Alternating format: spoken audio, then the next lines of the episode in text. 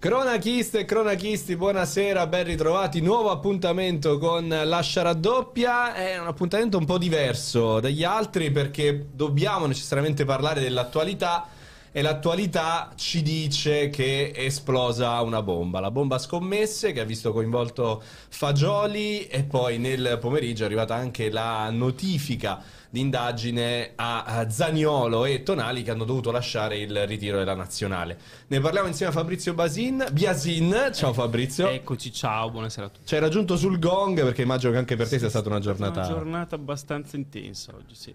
Siamo partiti con, eh, vabbè oggi parla Corona, a eh, tutto quello che è successo in seguito con tanto di forze dell'ordine a Coverciano, insomma è, una, è un'immagine comunque destinata a restare eh sì. perché non, non, sono cose che capitano spesso.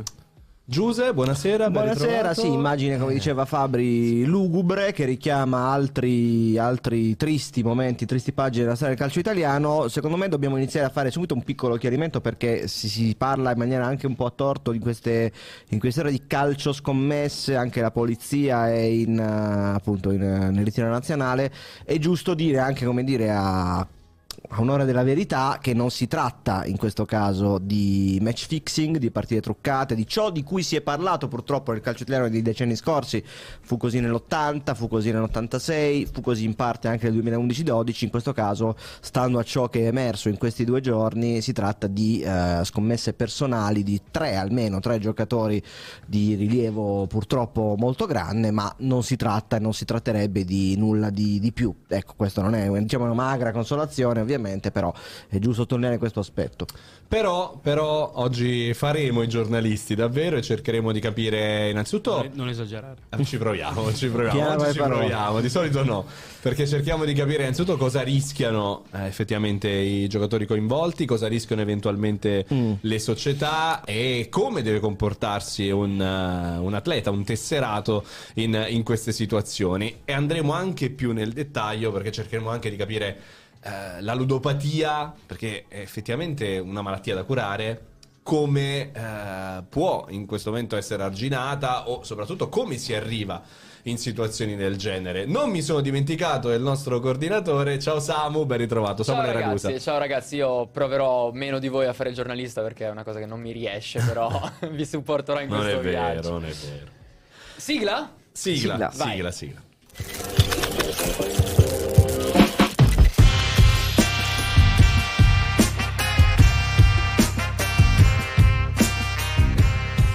Allora, eccoci qui, siamo ufficialmente partiti, quarta puntata di Lascia raddoppia.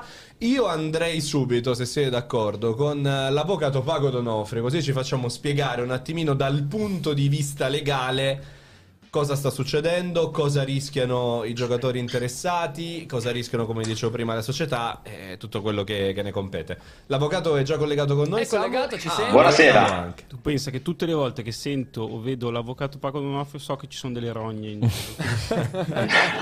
È come il commercialista. Quando vero. chiama. Avvocato, purtroppo effettivamente la contattiamo per eh, capire un po' eh, quello che sta succedendo. Innanzitutto le chiedo eh, la domanda più semplice, quella che si stanno chiedendo tutti. Cosa rischiano in questo momento i giocatori interessati da questa indagine? Allora, la norma sulle scommesse è una norma molto rigorosa nel diritto sportivo, a mio avviso anche troppo in alcuni casi, perché in realtà è finalizzata ad evitare che i, dei calciatori, conoscendo dinamiche di alcune partite o possibili interazioni, possano arricchirsi scommettendo su eventi, diciamo così, il cui esito potrebbe essere a loro noto. Si differenzia dall'illecito, e avete fatto bene in apertura a, a precisarlo, perché il calcio scommesse è quando invece il calciatore o un addetto ai lavori tenta di alterare il risultato della partita. In quel caso la condanna è di almeno 4 anni. Se invece, eh, tra virgolette, si limita solo a scommettere, la sanzione minima è di 3 anni. Quindi è piuttosto consistente e rigorosa la norma, perché in fondo da 3 anni a un soggetto che ha semplicemente scommesso. Ora, la norma in realtà nasce per evitare un indebito arricchimento di chi potrebbe conoscere l'esito di una partita o dell'andamento e scommetta su quell'evento. Qui bisogna capire se siamo all'interno di quel perimetro, perché da quello che leggo mi sembra più la disinvolta e immatura, infantile attività eh, di professionisti, ragazzini che eh, forse annoiati o avvinti da eh, condizioni mh, patologiche più serie hanno scommesso ma senza la volontà di arricchirsi. Però la norma non ammette questa declinazione, come dire, più generosa, più benevola. La norma dice per il solo fatto che hai scommesso rischi almeno tre anni di squalifica. Mm.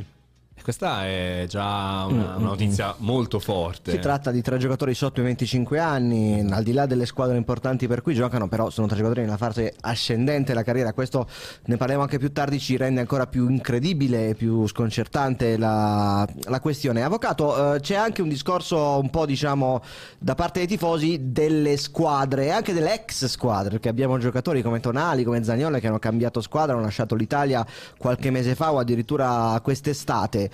Uh, si tratta evidentemente di giocate che si riferivano anche alla stagione, almeno nel periodo in cui sono state effettuate, anche se non c'entrano niente le partite uh, del de Milano, della Roma o del Galatasaray. Però possiamo sgombrare il terreno da questa ipotesi, non rischiano nulla la Juventus, il Milan, la Roma, uh, le squadre che, per cui questi giocatori erano tesserati fino a quest'estate o per cui lo sono tuttora.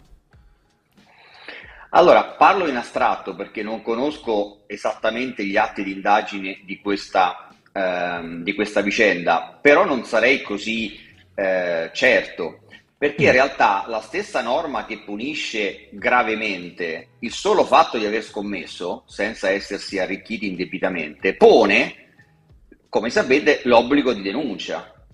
Cioè tutti coloro, compagni, dirigenti, che in qualche modo fossero stati a conoscenza, non complici, fossero stati semplicemente a conoscenza, anzi addirittura avessero per esempio tentato eh, di impedirgli di giocare, quindi però essendo a conoscenza, ne è il presupposto, mm. sarebbero responsabili.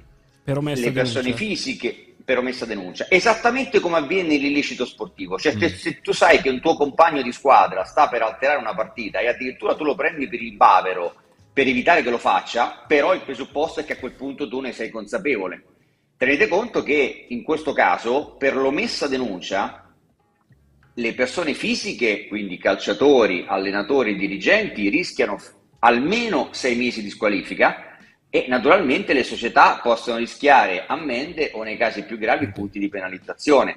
La sensazione che si ha in questa prima fase eh, dell'inchiesta è che potrebbe allargarsi a macchia d'olio, perché ora io penso la condizione di eventuali compagni di squadra di questi giocatori, ove mai queste scommesse fossero avvenute in contesti sportivi, durante un mm. ritiro, durante una trasferta. A questo punto gli altri calciatori staranno dicendo, aspetta, se io però non denuncio... Quasi quasi parlo. Mm quasi quasi parlo perché poi se beccano me, io che sono innocente per il solo fatto dell'omessa denuncia, rischio una squalifica. Quindi c'è un effetto domino che poi è quello che è voluto dalla norma, no? è voluto dalla federazione. La federazione non ha le forze dell'ordine, eh, che in questo caso oggi sono andate a Coverciano, ma su delega della Procura statale, non della Procura federale, e quindi rende tutti vigilanti reciprocamente. Quindi la sensazione è che questa inchiesta, questo filone potrebbe allargarsi. Dal punto di vista legale, ehm, i ragazzi coinvolti cosa rischiano? E poi un'altra domanda che volevo farle, avvocato, è c'è un caso in cui i, i calciatori possono scommettere? Cioè, comunque ammessa in ogni caso la scommessa, magari per altri sport, non lo so, oppure no? Per altri sport sempre. Okay. Infatti una delle linee difensive, ora però mi sembra di capire che qualcuno abbia già ammesso di aver eh, scommesso sul calcio, una linea difensiva classica che a me peraltro era capitato in passato difendendo un calciatore, gli veniva contestato di avere un account presso un noto gestore di scommesse e la linea difensiva fu sì, ma lo usava per scommettere su altri sport o sapete che spesso questi account hanno oltre che le scommesse per sport ehm, altri giochi, no? bingo, roulette e cose varie. Mm. Quindi avere un po' eh, più Scusi, scusi avvocato, un'altra domanda, perdoni, per, mi perdoni se la interrompo. E su altri campionati Prego. neanche? Cioè un giocatore Serie A non I può scommettere su organizza... una liga... Sulla liga sì, non si sì. possono scommettere, cioè non... i campionati organizzati dalla FIGC, dalla UEFA e dalla FIFA. Ah, allora Quindi no. È... Quindi no, scusi, su, no. Su per que... dire eh, ad esempio, facendo un esempio concreto, un giocatore di Serie A non può scommettere sulla Premier League, giusto? Su un campionato inglese. La norma è chiaro, dice sugli eventi organizzati dalla FIGC, dalla UEFA e dalla FIFA. Ok, allora no. La... Ok, la mia idea è che ah. l'interpretazione che ne hanno dato i giudici è stata sempre un'interpretazione estensiva, perché la norma, siccome è finalizzata ad evitare che ci possano essere notizie o che il giocatore sappia circostanze anche legate ad altri campionati e che ne possa facilitare la scommessa, va da sé che la circolarità delle notizie e la frequenza con le quali queste si diffondono rendano in realtà esteso a tutto il sistema calcio. Mm. Quello che sicuramente è possibile è scommettere su altri sport. Però mi sembra di aver letto, ma sono fonti solo giornalistiche quelle che eh, fondano in questo momento il mio parere, mi sembra che il primo dei tre giocatori abbia già ammesso di aver, eh, o così si è letto, eh, di aver scommesso su partite di calcio e questo non è mai possibile. E poi avvocato, nell'ambito del calcio ovviamente la gravità cambia se uno scommette sulla sua squadra. Certo, eh, tenete conto che la, la, il regime sanzionatorio che ho menzionato è il minimo, cioè il codice ehm, sportivo, a differenza di quello penale, che prevede sia il minimo che il massimo, prevede soltanto il minimo. Quindi vuol dire che tutte le ipotesi di maggior coinvolgimento e di maggiore interazione, perché ovviamente se sono un calciatore e scommetto su una partita di calcio, immaginate la differenza se scommettessi su una partita della mia squadra o comunque del mio campionato o di un'altra, di un'altra competizione mm. calcistica, è differente. Quindi ci sono indici di gravità che potrebbero portare addirittura a sanzioni più gravi. Naturalmente queste sono ipotesi astratte che faccio, bisognerà capire le singole posizioni e le singole contestazioni. Poi tenete conto che c'è un'altra variabile molto significativa nel sistema della giustizia sportiva, che è la collaborazione. Cioè, se un soggetto colpevole tuttavia segnala altri illeciti a carico di terzi soggetti eh, non ancora a conoscenza della Procura federale, ottiene un cospicuo sconto di sanzione. Quindi, come vi dicevo prima, non è eh, improbabile aspettarsi un effetto domino da questa inchiesta, cioè a mio avviso potrebbe essere appena iniziata. Mm. Una domanda che nasce dal fatto che i due giocatori di cui si è parlato oggi, Tonnali e Zagnolo, sono andati a giocare in Premier League da, da, qualche settimana, da qualche mese. Tra l'altro Premier League, campionato a sua volta colpito negli ultimi mesi da un caso scommesse esatto. che riguarda Tony del Brentford che ha scommesso per centinaia di, di, di partite ed è squalificato tuttora. La squalifica combinata da un ente sportivo italiano, in questo caso la, la Procura federale o comunque la giustizia sportiva italiana, si estenderebbe anche negli altri campionati? Sì, sì. sì. Ok. Secco. E questo vale per tutte le sanzioni. Ok. Dal doping a, a, ai illeciti federali. Eh, avvocato, adesso in parole povere, cosa, cosa ti aspetti? Cioè, secondo te cosa succede da questo momento in avanti? Allora, a mio avviso i piani eh, come del resto è stato per le plusvalenze, no? i piani penali e quelli sportivi sono diversi, cioè per, un, per, il primo tragitto corrono insieme e poi le traiettorie sono molto differenti, innanzitutto per ragioni di tempi, perché a questo punto il fatto è noto e la procura, da quando il, procura federale, da quando il fatto è noto deve chiudere le indagini entro 60 giorni, in casi eccezionali entro 90, comunque parliamo di tempi brevissimi. A questo punto eh, le parti, cioè gli atleti e eventualmente anche le società, perché eh, se emergesse che qualche dirigente eh, ne era a conoscenza, come vi ho detto ci sarebbe un'estensione di responsabilità. Comunque le parti coinvolte hanno una possibilità. Se sanno, come dire, di aver eh, violato la norma, possono tentare subito il patteggiamento, perché il mm. patteggiamento in questa fase iniziale consente uno sconto di sanzione fino al 50%, fino alla okay. metà, che capite è molto significativo. Quindi, quindi, quindi non è escluso di 4 che... si andrebbe a un minimo di 2, quindi? Sì, poi ci potrebbero essere delle circostanze attenuanti perché il singolo atleta potrebbe raccontare di altri episodi dei quali è stato per esempio testimone, testimone, e non autore, quindi allargando il perimetro dell'indagine, consentendo alla Procura federale di acquisire ulteriori elementi di prova verso terzi, avrebbe un ulteriore sconto e potrebbe essere molto ridotta alla fine la sua sanzione. Quindi si aprono scenari, diciamo, strategie difensive eh, molto, molto variabili. Avvocato, oggi sì. da, da, Coverciano ci hanno, ci hanno detto che i, i, due giocatori sono stati eh, rispediti a casa perché non pronti per giocare la partita. È così o non possono giocare la partita? Credo che sia stata una, una, risposta diplomatica. Allora, da un punto di vista giuridico non c'è nessun addebito perché loro sono stati ascoltati, anzi credo che non ci sia stato nemmeno un avviso di convocazione ancora della Procura federale. Quindi per la Federcalcio non ci sono ancora elementi a carico di questi due eh, soggetti, tantomeno sono squalificati. Eh, è vero che la Procura federale può chiedere prima di un'eventuale eh, ehm, squalifica, quindi prima del processo, può chiedere la sospensione, ma la sospensione la può chiedere dopo che è stato avviato un procedimento. Quindi sono stati diplomaticamente, a mio avviso, mandati a casa, probabilmente perché non sono più sereni, perché a questo punto eh, sanno eh, a cosa certo. stanno per andare incontro, dall'altro credo anche per una questione di immagine da parte della società.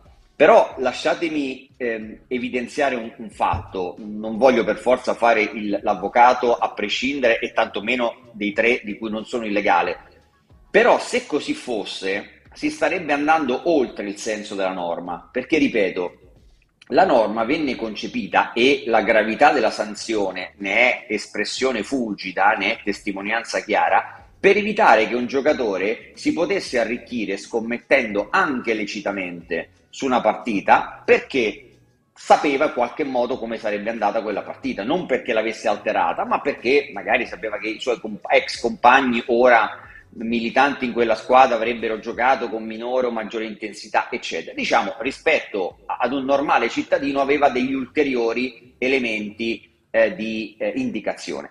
Per questo nasce la, la, la, previsione e per questo la, la sanzione è molto grave.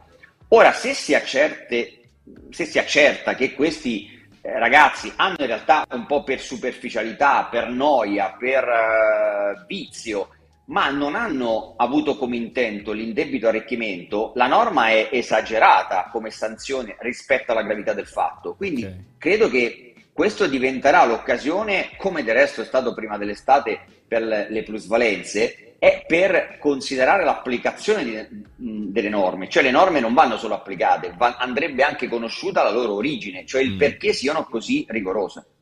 Avvocato, le faccio una domanda anche proprio a livello proprio di procedura. Lei cosa pensa del fatto che mh, oggi abbiamo visto che eh, la notizia della possibile indagine su Tonale Zagnolo è uscita sui social ancora prima che venisse notificato eh, l'atto a Coverciano ai due giocatori? Questa è una cosa sinceramente sorprendente, non conosco nel dettaglio le procedure, però lei da avvocato è rimasto sorpreso da questi tempi o da questa fuga di notizie, come vogliamo definirla, o è una cosa purtroppo normale? Il calcio è da sempre al centro di un circo mediatico spesso indecifrabile, mettiamolo in questi termini. Tutti i grandi processi sportivi sono stati accompagnati da scoop giornalistici, da anticipazioni, ehm, talvolta da condizionamenti mediatici che hanno eh, spesso orientato in un senso l'opinione pubblica e poi, eh, salvo poi le sentenze, avere un esito differente. Quindi Purtroppo non dovrebbe accadere perché eh, chiunque ha, ha, una dignità diciamo, processuale, anche l'imputato, ma anche il condannato, che non dovrebbe essere mai violata. Un conto è il diritto di cronaca dei giornalisti che devono poterlo esercitare nella, nella, nell'interesse della collettività, ma con un, una certa moderazione. Certe fughe di notizie, a mio, a mio avviso, non servono a nulla, eh, se non probabilmente a chi le ha eh, propagate per eh, motivi che non conosco, e, però indubbiamente rendono il clima ulteriormente gravoso per eh, le persone che sono indagate o comunque coinvolte. Che poi invece nel caso di Fagioli non ci sono state, perché sappiamo perfettamente mm. che sono passati dei mesi, quindi in realtà esatto. in, quel caso è andato, mm. diciamo, cioè, o- oggi c'è stato giusto. un tempismo incredibile, oggi nel momento sì. in cui è venuta fuori la notizia, due ore dopo i, i giocatori sono io stati raggiunti dalla procura. Io penso che sia molto significativo però che le forze dell'ordine su delega della procura siano andate a Coverciano, perché guardate che simbolicamente è un atto di indagine di una veemenza che eh, normalmente sì, non si riscontra. Sì. Cioè, sì, cioè perché, queste perché incursioni...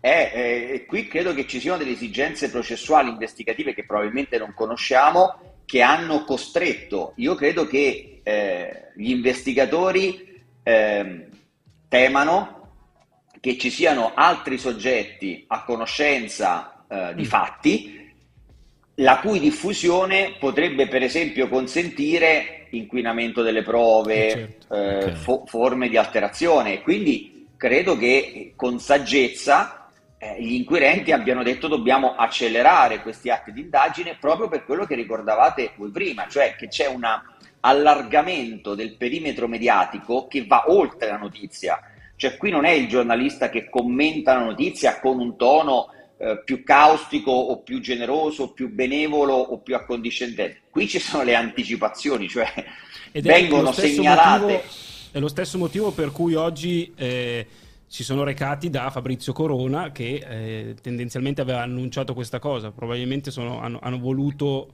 sincerarsi. Eh, immagino che la deduzione sia se eh, diciamo, c'è stata questa iniziale, tra l'altro anticipata ampiamente anche da ieri, eh, diffusione di notizie, ce ne potrebbero essere altre successive e allora in modo preventivo hanno deciso in qualche modo di intervenire.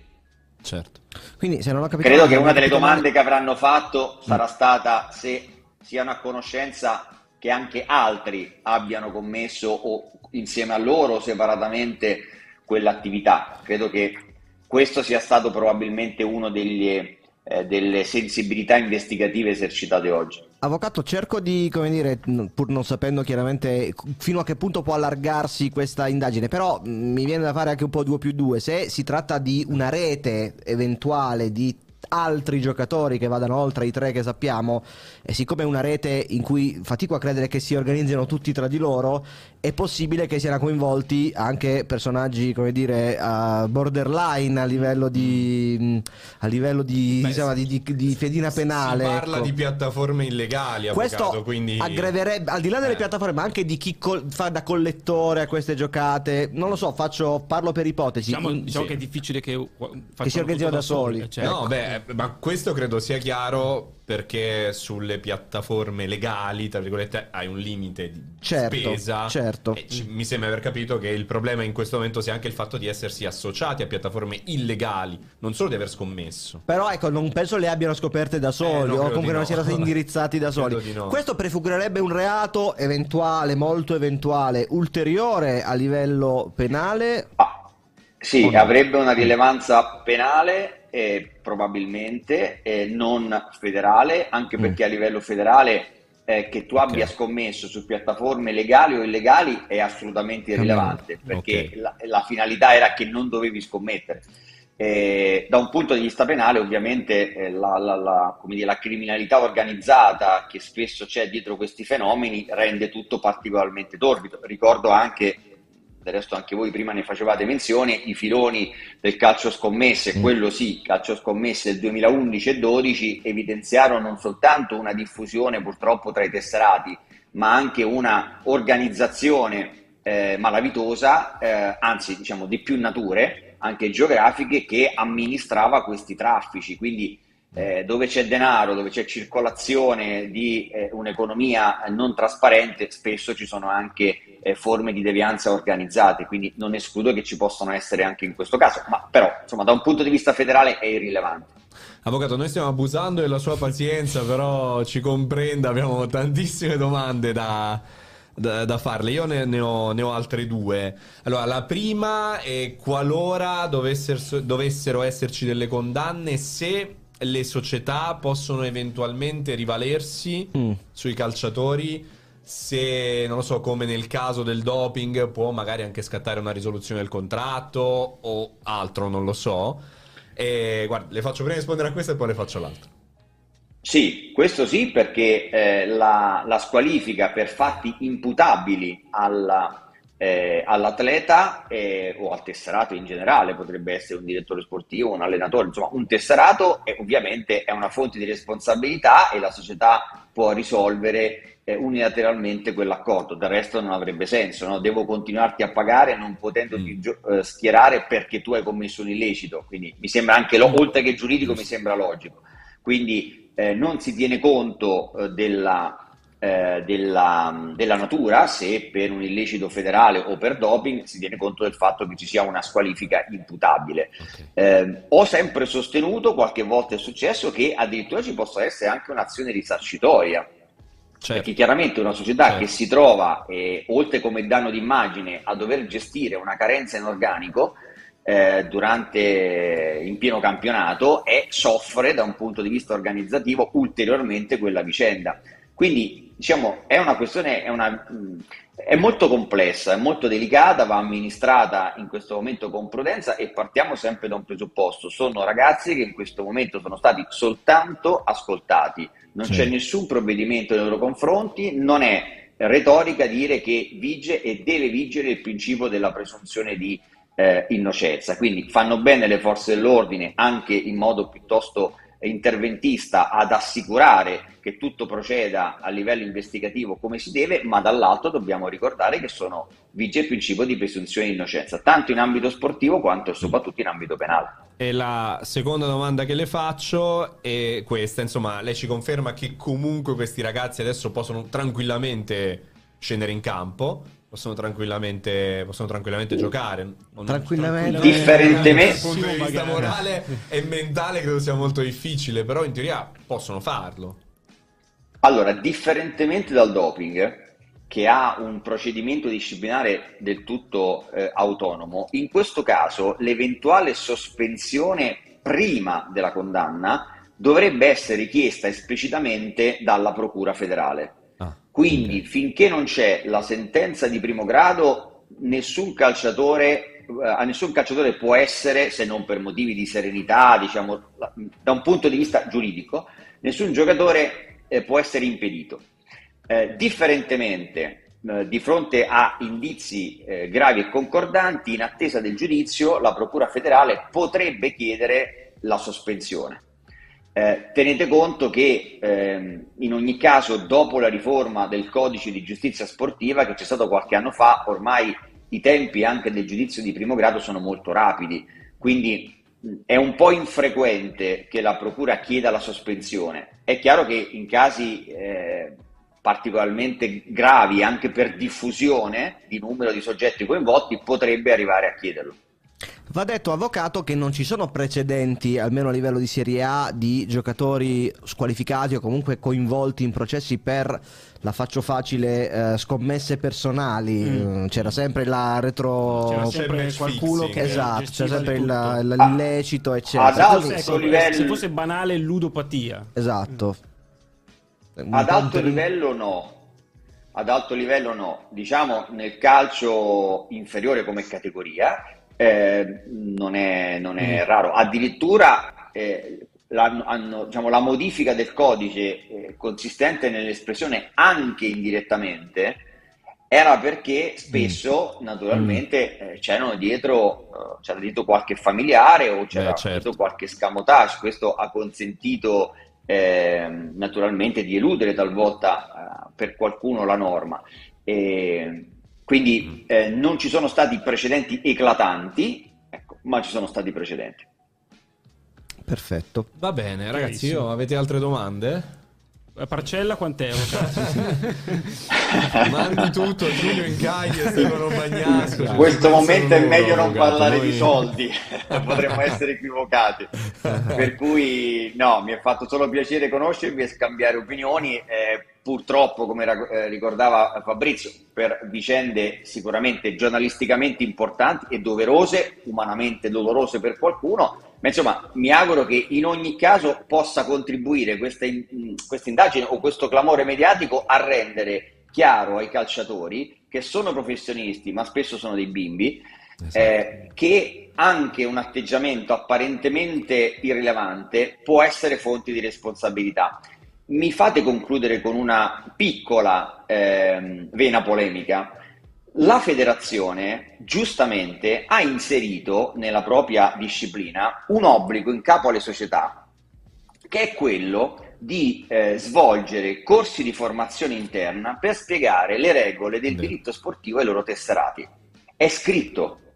Ecco, voi che siete giornalisti, conducete un'indagine per verificare quante società abbiano effettivamente svolto questo lavoro.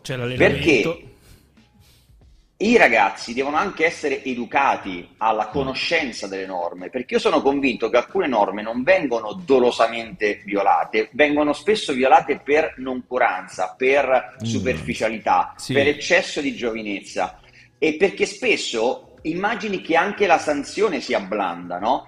Perché se io penso di scommettere, magari so che non si può scommettere, ma costruisco un alibi e dico, vabbè, ma non scommetto sulla, sulla mia squadra, non mi voglio arricchire, sono semplicemente uno sciocco che gioca, quindi sarà Certo. limitata a questa sciocchezza la sanzione. Ecco, poi rischi tre anni. Ma anche perché, Quindi è importante perché, che ci sia un'educazione. Anche perché banalmente, a meno che uno veramente non abbia una malattia e allora il discorso è a parte, ma altrimenti chi è lo stupido che sceglie di scommettere sulla Esatto. sua squadra o sul calcio? Scommetterò su altro eh, eventualmente. Esattamente. Se, se fai questa cosa è perché Soprattutto- evidentemente non sei, non sei a conoscenza perfettamente Ma Esatto. tu dici, tu dici Delle conseguenze. No. Mm. Non lo so. No, dico, a meno, che, a meno che tu non dica, ok, io so che ci sono tre miei compagni che, gioca- che oggi non stanno bene, quindi scommetto contro la mia squadra. Vabbè, allora Eh, no, que- quello certo. è dolo totale. Beh, è chiaro. Ma nel- ci sono casi per cui io dico, io, so- a me piace scommettere, e perché devo scommettere sul calcio se so che, che mi prendo tre anni di squalifica? Esatto. Non lo faccio.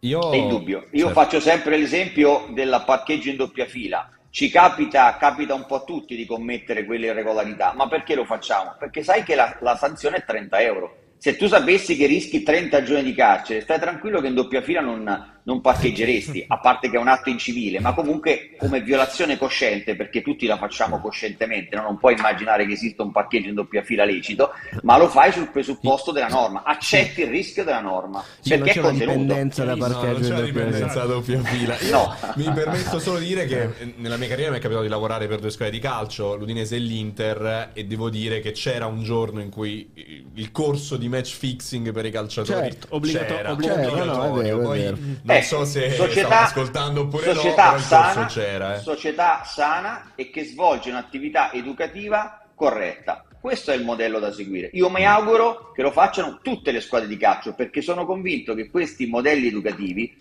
portano in qualche caso ad arginare fenomeni che sarebbero fenomeni più che altro di noncuranza e di eh, faciloneria, di immaturità, non di delinquenza, non sempre di delinquenza. Va bene, avvocato, speriamo di sentirci in altre situazioni. Oppure a- mai, ah, oppure no, mai. oppure mai no, perché No, perché dovete sapere che io, io conosco la- l'avvocato da 2006. Ok. Mm, 2006. non casuale. Data storica. È un bell'anno, c'è un po' di cose. E l'avvocato esperto di diritto sportivo è una figura che 30 anni fa non esisteva. E poi improvvisamente invece Eh, ogni due sono- per tre. È vero, è vero, è vero. È stata una buona idea la sua, avvocato, quando ha Bravo, deciso di avvocato, scegliere ottime quella... di. Grazie, avvocato Vi ringrazio, buon lavoro. Grazie, Grazie a per lei. essere stato Avvocato. iper gentile. Ci scusi se le abbiamo tolto mezz'ora È alle un 10 piacere. di sera, magari voleva fare altro, però è stato gentilissimo, davvero e tutta la community ha apprezzato da morire.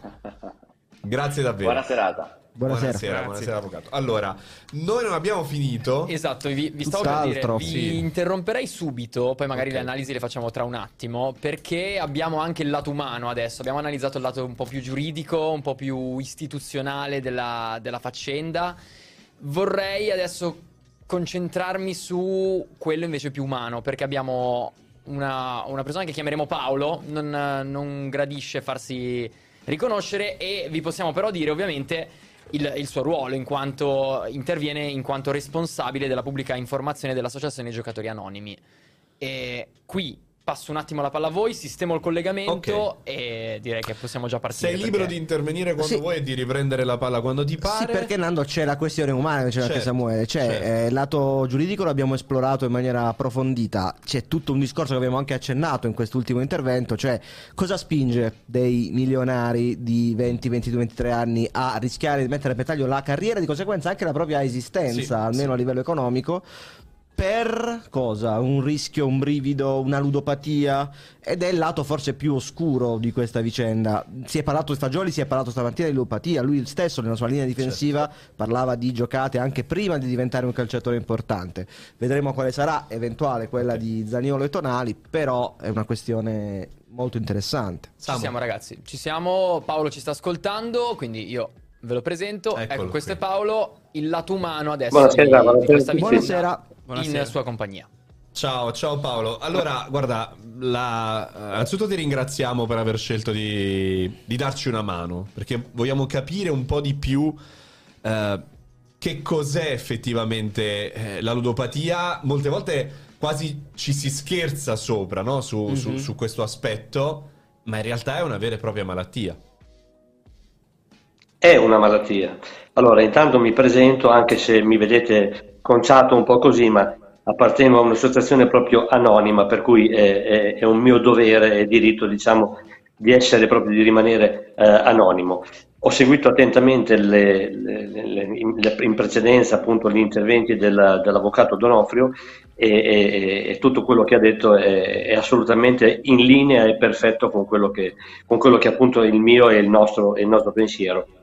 Diciamo che, torniamo a ribadirlo, il fenomeno è ampiamente diffuso, non da oggi perché eh, Fagioli ha avuto e ha questi problemi, ma da una vita praticamente il, il, gioco d'azzardo si è introdotto appunto nel mondo, chiamiamo sportivo e non solo appunto eh, calcistico, parliamo di decenni e decenni in cui ogni tanto appunto eh, succede qualcosa di strano come in, questa, in questi campioni eh, nominatissimi sono, sono stati purtroppo purtroppo eh, diciamo così, presi da questa, da questa, malattia che si chiama appunto eh, ludopatia. Io sono un giocatore, sono ammalato, io sono un ludopatico, eh, anche se da qualche anno eh, ho smesso. E poi giocare è una parola che noi non usiamo tanto spesso perché giocare, il gioco, eh, dopo papà e mamma è la terza parola che impariamo e quindi mh, il fatto di dire giocare ci porta a momenti di distrazione, a momenti di, di benessere, a momenti di gioia. Ecco, per noi, per me in particolare, appunto, eh, il gioco non è mai stato un sintomo di benessere oppure di gioia, è stata una, una è stata ed è una, una, malattia che mi ha portato, che ha portato proprio la mia esperienza. Io ho giocato per 37 anni eh, ininterrotti a qualsiasi, a qualsiasi livello, eh, che mi ha portato alla, alla situazione in, fino a qualche tempo fa ero e che appunto da qualche tempo a questa parte io la chiamo la mia seconda vita, sono, sto riuscendo non a guarire perché dalla, dalla, ludopatia, dalla dipendenza non si guarisce, quantomeno riesco a, a controllare. Voi mi state chiedendo mh, cosa succede? Beh, io lo dico per la mia esperienza. Vedete, mh, mh, dal gioco sociale, quindi partire dal gioco sociale e, e, e introdursi appunto eh, nel, nel, gioco compulsivo eh, è un attimo. È un attimo perché questo è successo, è successo a me. Io tanti anni fa apro una, una, una premessa. Una volta oggi eh, queste persone che eh, appunto sono coinvolte in questo, in questo sistema lo fanno come, come, è normale che sia oggi, attraverso dei telefonini, attraverso dei, dei, dei computer. Una volta, ai miei tempi, eh, cosa succedeva? Succedeva che si avvicinavano eh, persone un po' strane, parlo di gioco illegale, si avvicinavano persone un po' strane e con dei bigliettini, con, delle, con, de, con, con dei messaggi eh, vocali, chiaramente, non al telefonino, ti dicevano cosa vuoi fare, vuoi scommettere su questo, vuoi scommettere... Quindi era una roba, diciamo, usiamo un termine un po' improprio, in famiglia, ecco. Oggi tutto si, si è più evoluto e quindi appunto basta collegarsi con qualche sito, eh, come appunto sta succedendo con qualche, con qualche, sito illegale e si può fare di tutto e di più. una volta era molto molto più, diciamo appunto così, familiare. Ebbene, eh, la dipendenza, premesso che tutte le dipendenze sono dei mostri, sono dei mostri che, che ti, che ti, diciamo, che ti, che ti lisciano il pelo, che ti fanno, ti fanno, piano piano innamorare, sono invisibili ma arrivano, arrivano e quando arrivano lo fanno con degli scopi ben precisi. Ripeto, inizialmente eh, si viene ammaliati no? da, questa, da, questa, nuova situazione. Io ricordo la, prima, la mia prima scommessa, parlo degli anni, degli anni 70, e fu quello che poi alla fine ha cambiato tutta, eh, tutta la mia vita, fu quella, quella, scarica, fu quello shock. Ecco, voi parlate di persone, anch'io ero una persona molto, molto benestante, eh, parliamo di persone attuali che non avrebbero bisogno di nulla perché guadagnano una montagna di soldi, sono belli, sono giovani, sono attratti e attraggono, eh, per cui non avrebbero bisogno di niente. E però, ripeto, eh, la dipendenza, se di questo, e io sono convinto che purtroppo di questo stiamo già parlando, perché lo stesso, lo stesso Fasoli ha ammesso che sono anni praticamente, quindi da quando era proprio ragazzino, che, eh, che, continua, che, continua, a scommettere e quindi io credo che appunto sia già andato oltre, sia già oltre l'ostacolo, ma come lui tanti, tanti altri. E allora questa roba qui ti prende, ti scivola addosso, ripeto, ti fa innamorare. E, eh, io anche adesso in famiglia, perché sono tornato ad essere una persona, non diciamo normale, perché la normalità è una cosa che non sappiamo nemmeno dove sia, però quantomeno una persona serena, in famiglia con le mie, con le mie cose, però tuttora quando ne parliamo, e purtroppo eh, capita perché, perché io mh, ho fatto cose che sono state veramente improponibili, di cui mi vergogno e che sono difficili, molto difficili, anzi non proprio si possono dimenticare, non le posso dimenticare io e non le dimenticano le persone che erano vicino a me e che mi sono state poi vicine in questo, Paolo, in questo mio percorso. Se, se, se, ti interrompo, ma volevo certo. anche un, un attimino uh, provare a, a, ad immaginare di essere uno di questi ragazzi. No? Tu giustamente prima ci hai detto una cosa molto interessante, no? che eri una persona benestante evidentemente... Mm ed esattamente come, come questi ragazzi che, insomma, a quanto pare, eh, sono, sono malati. Hanno, sì, hanno, hanno questo ma, problema. Infatti, la, la prima sì. cosa che mi viene in mente è: ma il fatto di avere più o meno disponibilità eh. cambia la, diciamo, il livello di ludopatia? Cioè, nella mia testa, no. Cioè, uno può anche avere 3 lire ma essere ugualmente dipendente eh, eh, esatto. come un multimilionario. Guarda Fabrizio, ne parlavo prima proprio con, uh, con Giuse di, di, questa cosa, a telecamere spente, cioè perché se tu hai uno stipendio da 9, 10, 7 milioni di euro cerchi il brivido di una vincita che per te è, è, è, è niente, insignificante, no? è insignificante certo. rispetto a quello che poi porti a casa mm. con il tuo lavoro.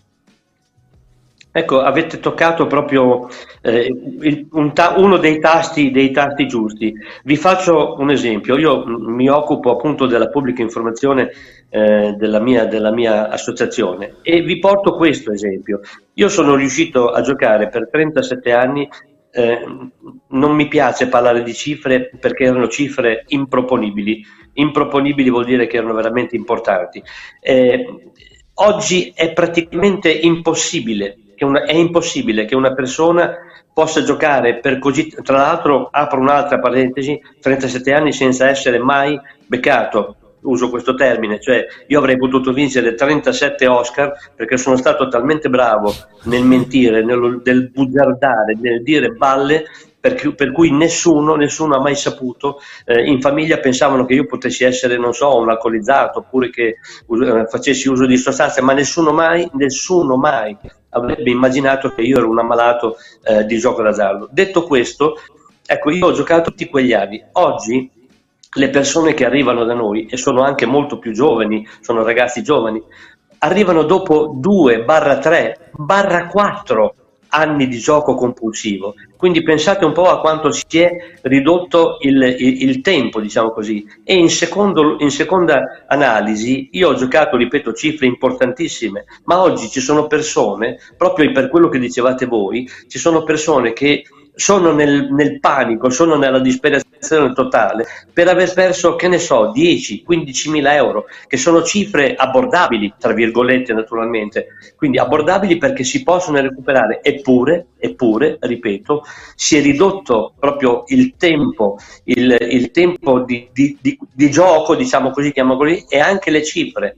Oggi dopo un po' arrivano queste persone e arrivano con dei debiti o con, delle, o con le insolvenze appunto che possono toccare anche 10-15 mila, eh, ripeto, sono cifre non proprio importanti anche per chi ha dei problemi, eventualmente chi ha uno stipendio diciamo così fisso, però questo è il dato di fatto, questo è il dato odierno. Quindi eh, ehm, sapete, voi mi chiedete come mai succede sta roba qui, guardate, io non l'ho fatto non è successo perché avevo bisogno di soldi, l'ho già, l'ho già detto, stavo abbondantemente eh, bene. Cosa è successo?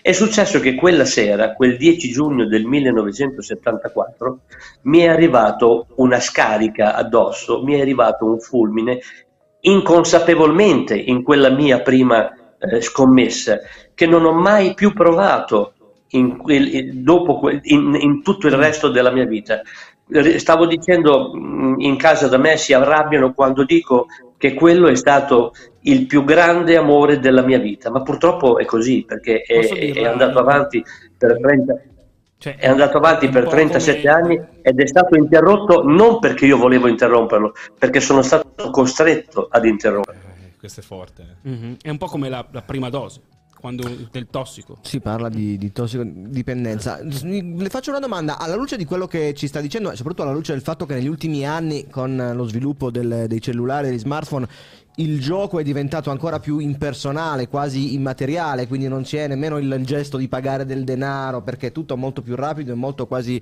più finto, in realtà purtroppo non lo è. Lei ritiene che eh, la campagna che si sta facendo contro la ludopatia, non solo per quanto riguarda le scommesse sportive, ma per tutto ciò che si può trovare in maniera anche legale online, è sufficiente oppure le ritiene che non sia abbastanza, si potrebbe fare di meglio per eh, chiaramente combattere questa, questa dipendenza? Beh, di meglio si può sempre fare. Tenete presente che quest'anno, 2023, a fine anno, saranno 140 i miliardi spesi nel gioco d'azzardo. Cioè, eh, ripeto, 140 miliardi in Italia spesi d'azzardo, praticamente sono 5 finanziarie, cioè, mm. quindi abbiamo, abbiamo, già detto tutto. Eh, io, sono, io abito in una regione in cui si sta, si sta e stiamo cercando di fare eh, veramente tanto e, e, come lo facciamo? Mi riallaccio al, al discorso del, dell'avvocato prima dei percorsi, iniziamo già a fare dei percorsi att- attraverso dei protocolli che abbiamo appunto con, di collaborazione con, con, la regione, già dalle scuole medie, già nelle sec- non nelle prime perché sono ancora un po' piccolini, ma già dalle seconde medie, proprio noi iniziamo a fare dei percorsi di prevenzione, perché la mia l'associazione che, che rappresento dove, dove si muove? Nell'aiuto, quindi nel sostegno sono queste e tre le basi per cui esistiamo e per cui cerchiamo di, di migliorare, come dicevate prima come dicevate prima voi, non si fa mai abbastanza, certo, però tante cose sono state fatte. Per esempio il fatto stesso che io sia qui a parlare con voi di questa cosa, di questa cosa lo faccio chiaramente in, in circostanze abbastanza, diciamo così, come sono, lo vedete, come sono eh, vestito e come, e come sono, però lo faccio eh, io credo che qualche anno fa qualcuno come me, che si era giocato il mondo, eh, eh, sarebbe, sarebbe, stato, e forse lo è ancora in certi casi, additato, uso una parolaccia, eh, chi mi conosce, quelli che mi hanno conosciuto potevano benissimo dire guarda quello stronzo, scusate la parola, eh, si è giocato il mondo e gira a testa alta come se nulla fosse. Ecco, oggi tanta roba davvero, tanta roba è cambiata. Tanta roba ancora deve cambiare perché pensate che, eh, cioè, ripeto, lo hai detto tu prima, oggi si può giocare dove, come e quando si vuole. Una volta ai miei tempi, quando ho iniziato, dovevi fare dei chilometri per mm. poter scommettere su qualcosa e la tipologia appunto delle scommesse era molto più ridotta. Oggi puoi scommettere a tutto e a di più, quindi è cambiata proprio l'evoluzione del tipo di gioco, del tipo di scommesse. Però questo non cambia nulla, non cambia nulla perché bisogna fare tante tante cose. Ripeto, eh, la disperazione di una dipendenza che ti arriva in questa maniera.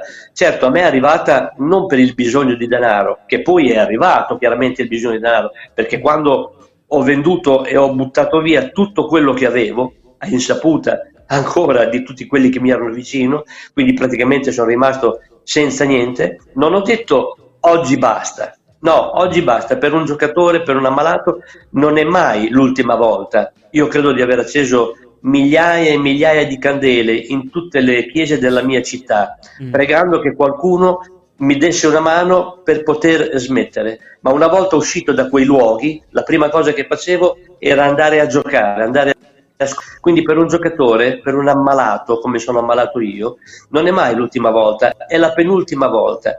Io l'ho fatto per quelle emozioni che poi si sono trasformate proprio in ansia, si sono trasformate in disperazione. È vero, Tanti lo fanno perché dicono dai, do la botta e risolvo la mia vita. No, mm. la tua vita non la risolverai mai la, con il gioco d'azzardo, con le scommesse d'azzardo, non la risolverai mai, sì, perché si perderà è, sempre. Non, comunque. non è il caso chiaramente di questi ragazzi che di sicuro non svoltano la vita no, con, con, le scommesse, no, anzi no, sono stati bravi e fortunati nel, nel, trovare un altro modo per cambiare completamente vita l'ultima domanda che, che, che volevo fare. Ma guarda, se mi permetti, se sì, mi certo. permetti proprio un, un secondo, certo. eh, io il, il, signor Fagioli lo ammiro.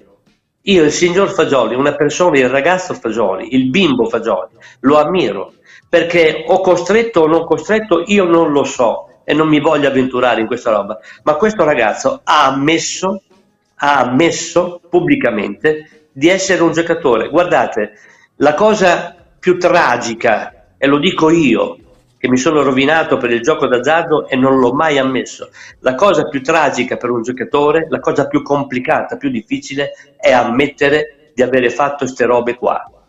Hai capito? Ecco, questo volevo, sì. volevo dire. Dimmi pure. Anche questo è molto forte. Grazie Paolo, perché davvero ci stai dando delle, delle testimonianze mm. pazzesche. Quello che volevo, volevo chiederti eh, insomma, mi sembra di, di, di, di capire dalle, dalle, tue parole che sono assolutamente illuminanti che la uh, ludopatia praticamente ti mette in una condizione di incapacità di intendere di volere e mi chiedo se anche questi ragazzi in questo momento siano in questa situazione, no? Perché parliamo, io poi mi auguro sempre che questa situazione finisca in una bolla di sapone, però parliamo di un, dei tre giocatori che hanno giocato in nazionale, un ex eh, praticamente capitano del Milan, un calciatore della Roma, un calciatore della Juve. Il senso ecco, è, tu, cioè, tu smetti completamente di ragionare ad un certo punto. E io vado avanti Assolutamente. Dico, okay. Ma cioè, escludiamo il fatto che possa essere la, la, la, giocata estemporanea, cioè ho giocato qualche volta e ho sbagliato, Vabbè.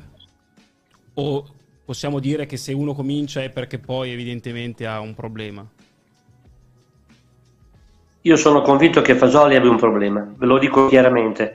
Io sono assolutamente, e, e, e, attenzione, non sto dando delle accuse, ci mancherebbe altro, figuriamoci. Se, se io, se io, sono però convinto che eh, quantomeno mh, Fagioli è, è, quello che diciamo è da, già da qualche giorno che se ne parla, no? gli altri sono arrivati al momento, diciamo così. Però lui stesso ha ammesso che sono anni che lui ha questo problema. Ecco, io credo che lui sia già, proprio anche per averlo messo in questa maniera, sono abbastanza convinto che lui abbia già, abbia già, un problema, abbia già un problema che non è più appunto uno scommettitore sociale e andrebbe benissimo. L'errore che ha fatto casomai è quello di aver scommesso su delle partite, poteva scommettere su qualcos'altro, io non lo so e non mi permetto di, eh, di dire nulla, però è evidente che essendo già da qualche anno che eh, ha confessato di avere questa tipologia, questa, questa malattia, diciamo così, questa, questa eh, eh, penso che probabilmente sia, sia, già in una fase in cui abbia bisogno eventualmente di un aiuto, di un aiuto importante, ecco, diciamo così. Poi è chiaro che voglio dire, adesso parliamo di queste, di queste tre persone, ma il fenomeno anche a livello sportivo cioè, è, è, diffusissimo. Mm-hmm. Io non faccio nomi, non faccio nomi, ma io ho giocato con, con personaggi e anche con sportivi molto, ma molto importanti molto ma molto importanti, che alcuni di loro hanno ammesso di avere, di avere questo problema, altri non l'hanno ammesso, va bene, perché senza dover farne delle colpe, ma non hanno avuto, diciamo così, è brutto da dire, il coraggio, però ripeto, il fenomeno poi ce lo portiamo dietro da tanti anni perché Calciopoli non è successa due giorni fa, è successa un bel po' di tempo fa. E anche adesso io sono personalmente convinto che anche, e non solo nel calcio, ma anche fra mh, diverse altre situazioni, questo fenomeno sia, sia, sia diffuso con una, con una potenza diciamo importante. Pensate che in Italia i giocatori riconosciuti, quindi quelli che dicono sì, sono ammalato, sono un milione e mezzo. Ebbene, io mi, mi occupo di dati nella mia, nella mia associazione. Ebbene, sono almeno altri 4 milioni e mezzo le persone che scommettono, che scommettono legalmente o illegalmente, legalmente o illegalmente perché la rovina poi arriva nell'illegale, attenzione, la rovina arriva poi, cioè, la rovina arriva prima, ma l'illegale è quello che ti fa buttare tutto per terra, eh, perché l'illegale cosa significa? Lo dicevano anche oggi, l'illegale significa eh, mafie, significa pistole che girano, significa questa roba qui. Quando parliamo di illegale, cioè, dietro c'è un mondo, e eh, attenzione, certo. ed è il mondo che rovina poi la maggior parte dei giocatori compulsivi. Eh. Certo, Paolo, Paolo da, dalla ludopatia sì. si, si guarisce o si può solo controllare? Allora, guarda, è una bella domanda questa. Questa forse è la domanda che mi piace di più. Sapete perché? Perché la maggior parte degli specialisti a cui noi ci rivolgiamo e con cui noi collaboriamo par- usano la parola guarire. Ebbene, io sono quasi 14, anzi sono 14 anni che non gioco più, quindi sono già tanti anni che non gioco più, che sono riuscito a, a, ad uscire da, quel, da quell'incubo. Certo, se apro il mio armadio sapete quanti scheletri ci sono uh, lì dentro e, e, non so se ve lo ricordate, quel bellissimo film Blade Runner, ho visto e fatto cose che voi umani nemmeno potete immaginare. Eh, io le ho fatte tutte quelle robe là, eh. io le ho fatte tutte. Io non sono guarito, io sono in controllo.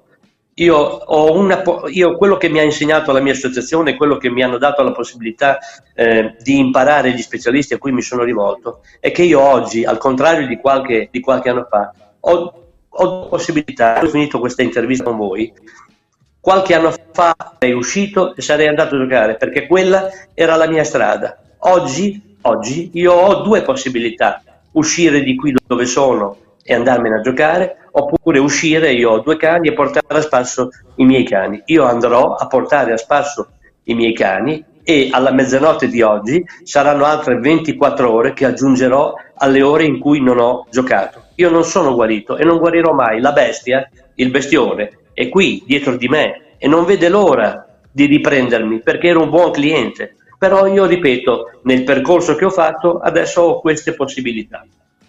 Paolo, la ringraziamo. Grazie Paolo. mille, grazie mille davvero per questa testimonianza super toccante. Immagino che anche per lei non sia facilissimo andare a scavare eh, dentro la sua. Non è facile, passato, però, ma ci ha dato una però è... Concludo con questo proprio: Prego. non è facile, però questa associazione e queste persone mi hanno dato talmente tanto, mi hanno preso quando il burone era davanti da me e mi hanno dato talmente pa- tanto che qualcosa nel mio piccolo devo restituire. Grazie. Buona serata a tutti ragazzi. Grazie mille, grazie mille, grazie mille a Paolo. Posso dire che mh, straordinaria testimonianza e complimenti anche a chi nella nostra redazione, sì, Greiasa e Samuele Ragusa. Sono un po' scosso, ma non per, dire, per polemizzare tutt'altro, sono un po' scosso nel sentir... Mh, nel sentire questi, questi, questi, pensieri e queste opinioni che sono più che qualificate uh, su giocatori, su persone che, di cui noi parliamo tutti i giorni, penso mm. a Tonali, ne parlavamo 10 minuti fa, capitano del Milan futuro, mm, leader pagato 80 milioni quest'estate, 75 milioni, mi fa, eh, mi, mi, scuote molto sentirle, sentire parlare di loro in questi termini perché in questo vuol dire che sappiamo veramente poco. Mm. Ripeto, oggi abbiamo letto le parole di Fagioli, poi Tonali e Zagnolo non, voglio, non, non, non entrano ancora, evidentemente spero che non certo. rientrino in questa categoria, però abbiamo letto delle parole di, di, di Fagioli, delle testimonianze dei giornali che vanno proprio in questa direzione, ne parlava anche Paolo, e mi, fa, mi, mi scuote sentire parlare di un giocatore di 22 anni nella Juventus, di cui tutti abbiamo pronosticato un radioso futuro. Miglior giovane eh, la scorsa annata. Eh, che improvvisamente venga siamo costretti a percepirlo in questo modo completamente diverso e la cosa mi lascia quasi, quasi senza fiato, però evidentemente eh, di tante persone non sappiamo nulla. Il dato di fatto è che noi vediamo i calciatori più o meno quando sono formati o quasi e quindi ci sembra tutto molto bello. Ma prima c'è un percorso che a volte è anche molto complicato, no? Perché fare calciatore significa tante volte non fare la scuola con gli amichetti. Certo. Sì, ne parlavamo sì. prima. Eh, e tutte queste cose possono incidere parecchio. Eh, Quando la, nasci la ricerca della trasgressione, tu dici, eh, no? In una vita non avere punti di ordinata e ordinaria. Oh, tanti mi, mi, chiedono, ma perché i calciatori si sposano così presto a differenza del forse anche per avere un certo tipo di ordine che eh, questo hanno, è un grande inserimento dei dirigenti che quasi ah, ordinano esatto, in molti in passato esatto, sì oggi un po' di meno però e, e, i calciatori hanno tante difficoltà adesso sembra una, una banalità però quando smettono quando smettono tanti si perdono proprio mm-hmm, con la mhm, testa certo. perché non sanno cosa devono fare. E perché non sono formati bene, perché evidentemente se tu a 12 anni sei una promessa, un talento, sei fortissimo più degli altri 999 e ti mettono lì e ti mettono uh, a fare delle cose sembri un pollo in batteria perché devi diventare un calciatore professionista e, e ci diventi, sì. è facile che tu abbia una vita all'esterno molto bella, ma poi magari un filo complicata da un altro punto di vista. Ma guarda, io ne, ne parlavamo prima telecamere spente, in generale, eh, par- parlando con Giuse, ho cambiato un po' il mio giudizio perché io sono partito dicendo, voglio condividere anche con voi questo pensiero, no? Sono partito dicendo quanto puoi essere stupido se eh, rovini la tua carriera che è clamorosa, no? Capisco chi magari gioca a, a, bassi livelli e magari un po' arrotonda, non arriva a fine mese e va bene.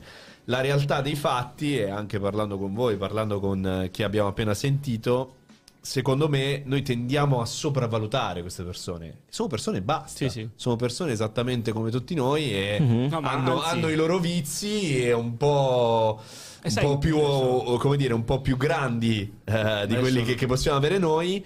E per dire che il vizio è vizio sempre, cioè è vizio se sei, se sei un ragioniere, se sei un giornalista, se sei un calciatore. No, ma la storia dello sport è piena di grandi campioni, cioè di, del più grande calciatore della storia, i vizi sono eh, certo. noti e purtroppo anche, lo hanno portato anche a una post carriera molto difficile, così come tanti altri hanno avuto, ma banalmente dalle sigarette che non sono una, dire, una tossicodipendenza certificata, che comunque in realtà qualcosina lasciano all'alcol, abbiamo avuto tanti calciatori di, di, tutti, sì. di, tutte le nazionalità che hanno avuto questi problemi. Cioè non è un discorso sei, sei calciatore, sei ricchissimo, sei immune, tutt'altro. Secondo me è anche il discorso contrario, spesso proprio per fuggire. Guarda, io vorrei citarvi una frase di un giocatore che è stato coinvolto in una del genere. Siccome non è una mia opinione, ma l'ha detta lo stesso interessato nel 2012, forse ne avrete sentito parlare, si chiama Gianluigi Buffon e ha detto, virgolettato, se ho scommesso e mai sulle partite, è stato perché chi vive la nostra vita deve trovare una trasgressione. Mm. Io non vado in discoteca, non ho mai fatto uso di droghe,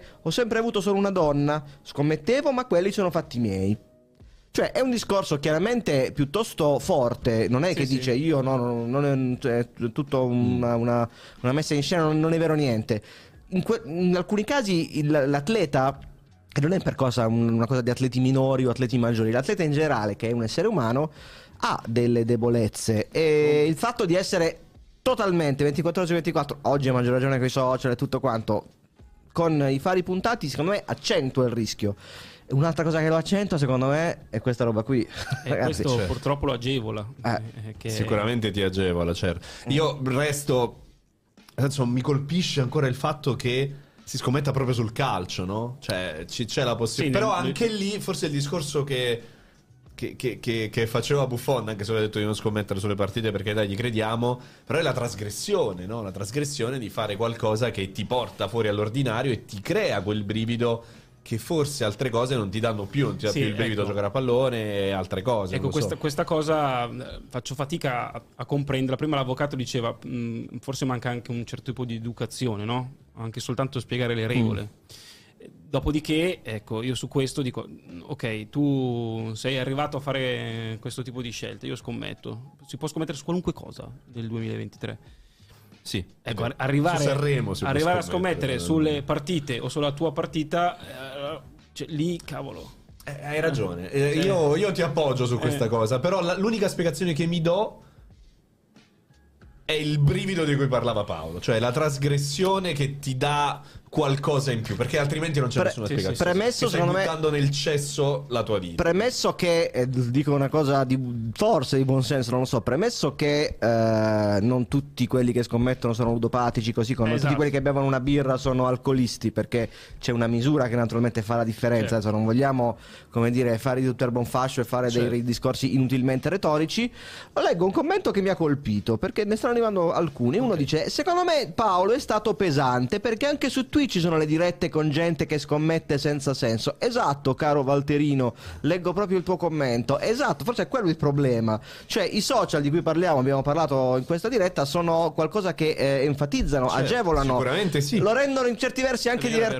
anche Sì, sì, figo. quasi anche, del resto, anche Paolo certo. diceva: la- il, il gioco ha sempre avuto rispetto all'alcol, alla- all'eroina, alla cocaina, un lato quasi eh, divertente, quasi il casino, Eh, roulette, Monte Carlo. c'è una dipendenza In realtà è la stessa roba. Eh, In realtà è la stessa roba a livello psichico, a livello proprio di, di meccanismi proprio chimici quasi che si innescano nella testa di chi è un dipendente, soffre di dipendenza e quindi non è che eh, il fatto che siano alla mercé di tutti, purtroppo le vediamo in tv, le continue pubblicità non soltanto di siti di scommesse ma anche di alcolici, di, Eh, di tutto sì, ciò sì, che può certo, poi diventare è- una dipendenza. Sì, non è poi- che è istigazione, tuttavia, eh, è tuttavia è, più da lì, facile, è da lì sicuramente è più facile. Poi uno è chiaro che eh, c'è il Eh beh, del resto lo chiamano. bevi responsabilmente, fuma responsabilmente, gioca responsabilmente. Del resto, cioè- ecco, lo chiamano Eh, gioco, resto- lo dice anche Paolo. Che è una grande- cui tu dici gioco, è, è in realtà una presa in giro. Deresponsabilizza, certo. Certo, gioco. eh. Vabbè, vabbè, insomma, comunque eh, seguiremo chiaramente tutti Ovviamente. gli aggiornamenti. Noi abbiamo provato a fare quello che era in nostro potere per rendere un po' più chiara la situazione, per capire cosa rischiano i ragazzi coinvolti, cosa rischiano le società eh, e anche perché, insomma, si arriva a scommettere. Speriamo di avervi dato una, una mano. Io proverei a cambiare argomento, ragazzi, se siete d'accordo. Abbiamo fatto un'ora dedicato a questo Non tema. mancano gli necessario. altri argomenti, Ci sono ancora tantissimi temi. Allora, io, caro Fabrizio Biasin, Dimmi. andrei su Lukaku. Lo so che mi sembra che ti chiami. Sei qui, quarta puntata, quarta volta che parli di Lukaku. Però, Però è Lukaku che parla di queste cose, è Però, quasi lui che ti invita a Esatto, però dire- scusami, ha parlato Lukaku per una volta. Siamo sempre Infatti, noi che parliamo di lui, infatti. adesso è lui che parla. Più o meno ha parlato. Non è che ha parlato. Non ha parlato. No, Beh, diciamo però. Ha detto che non può parlare in realtà. Però è detto come che se avesse parlato. Eh, che Scusami, allora, proviamo un attimino a fare il punto della situazione. Lukaku dovrebbe aver detto. Innanzitutto ha detto: se parlo faccio un casino. Che quindi- tipica, frase tipica del di chi poi non parla mai, tra l'altro. Però ha detto: eh, La gente non conosce qual era la mia situazione emotiva prima della finale di Champions League.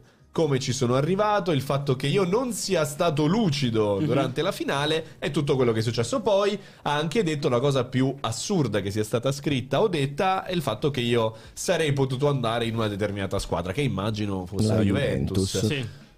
Commento di Fabrizio Biasini, perché sai che è la cosa che ci interessa Allora, di più. Ovviamente è difficile eh, commentare rispetto a un qualcosa di non detto, perché poi in realtà siamo Mm. di fronte a un non detto, no? vi, vi- vi farò sapere. Però qualcosa ha detto.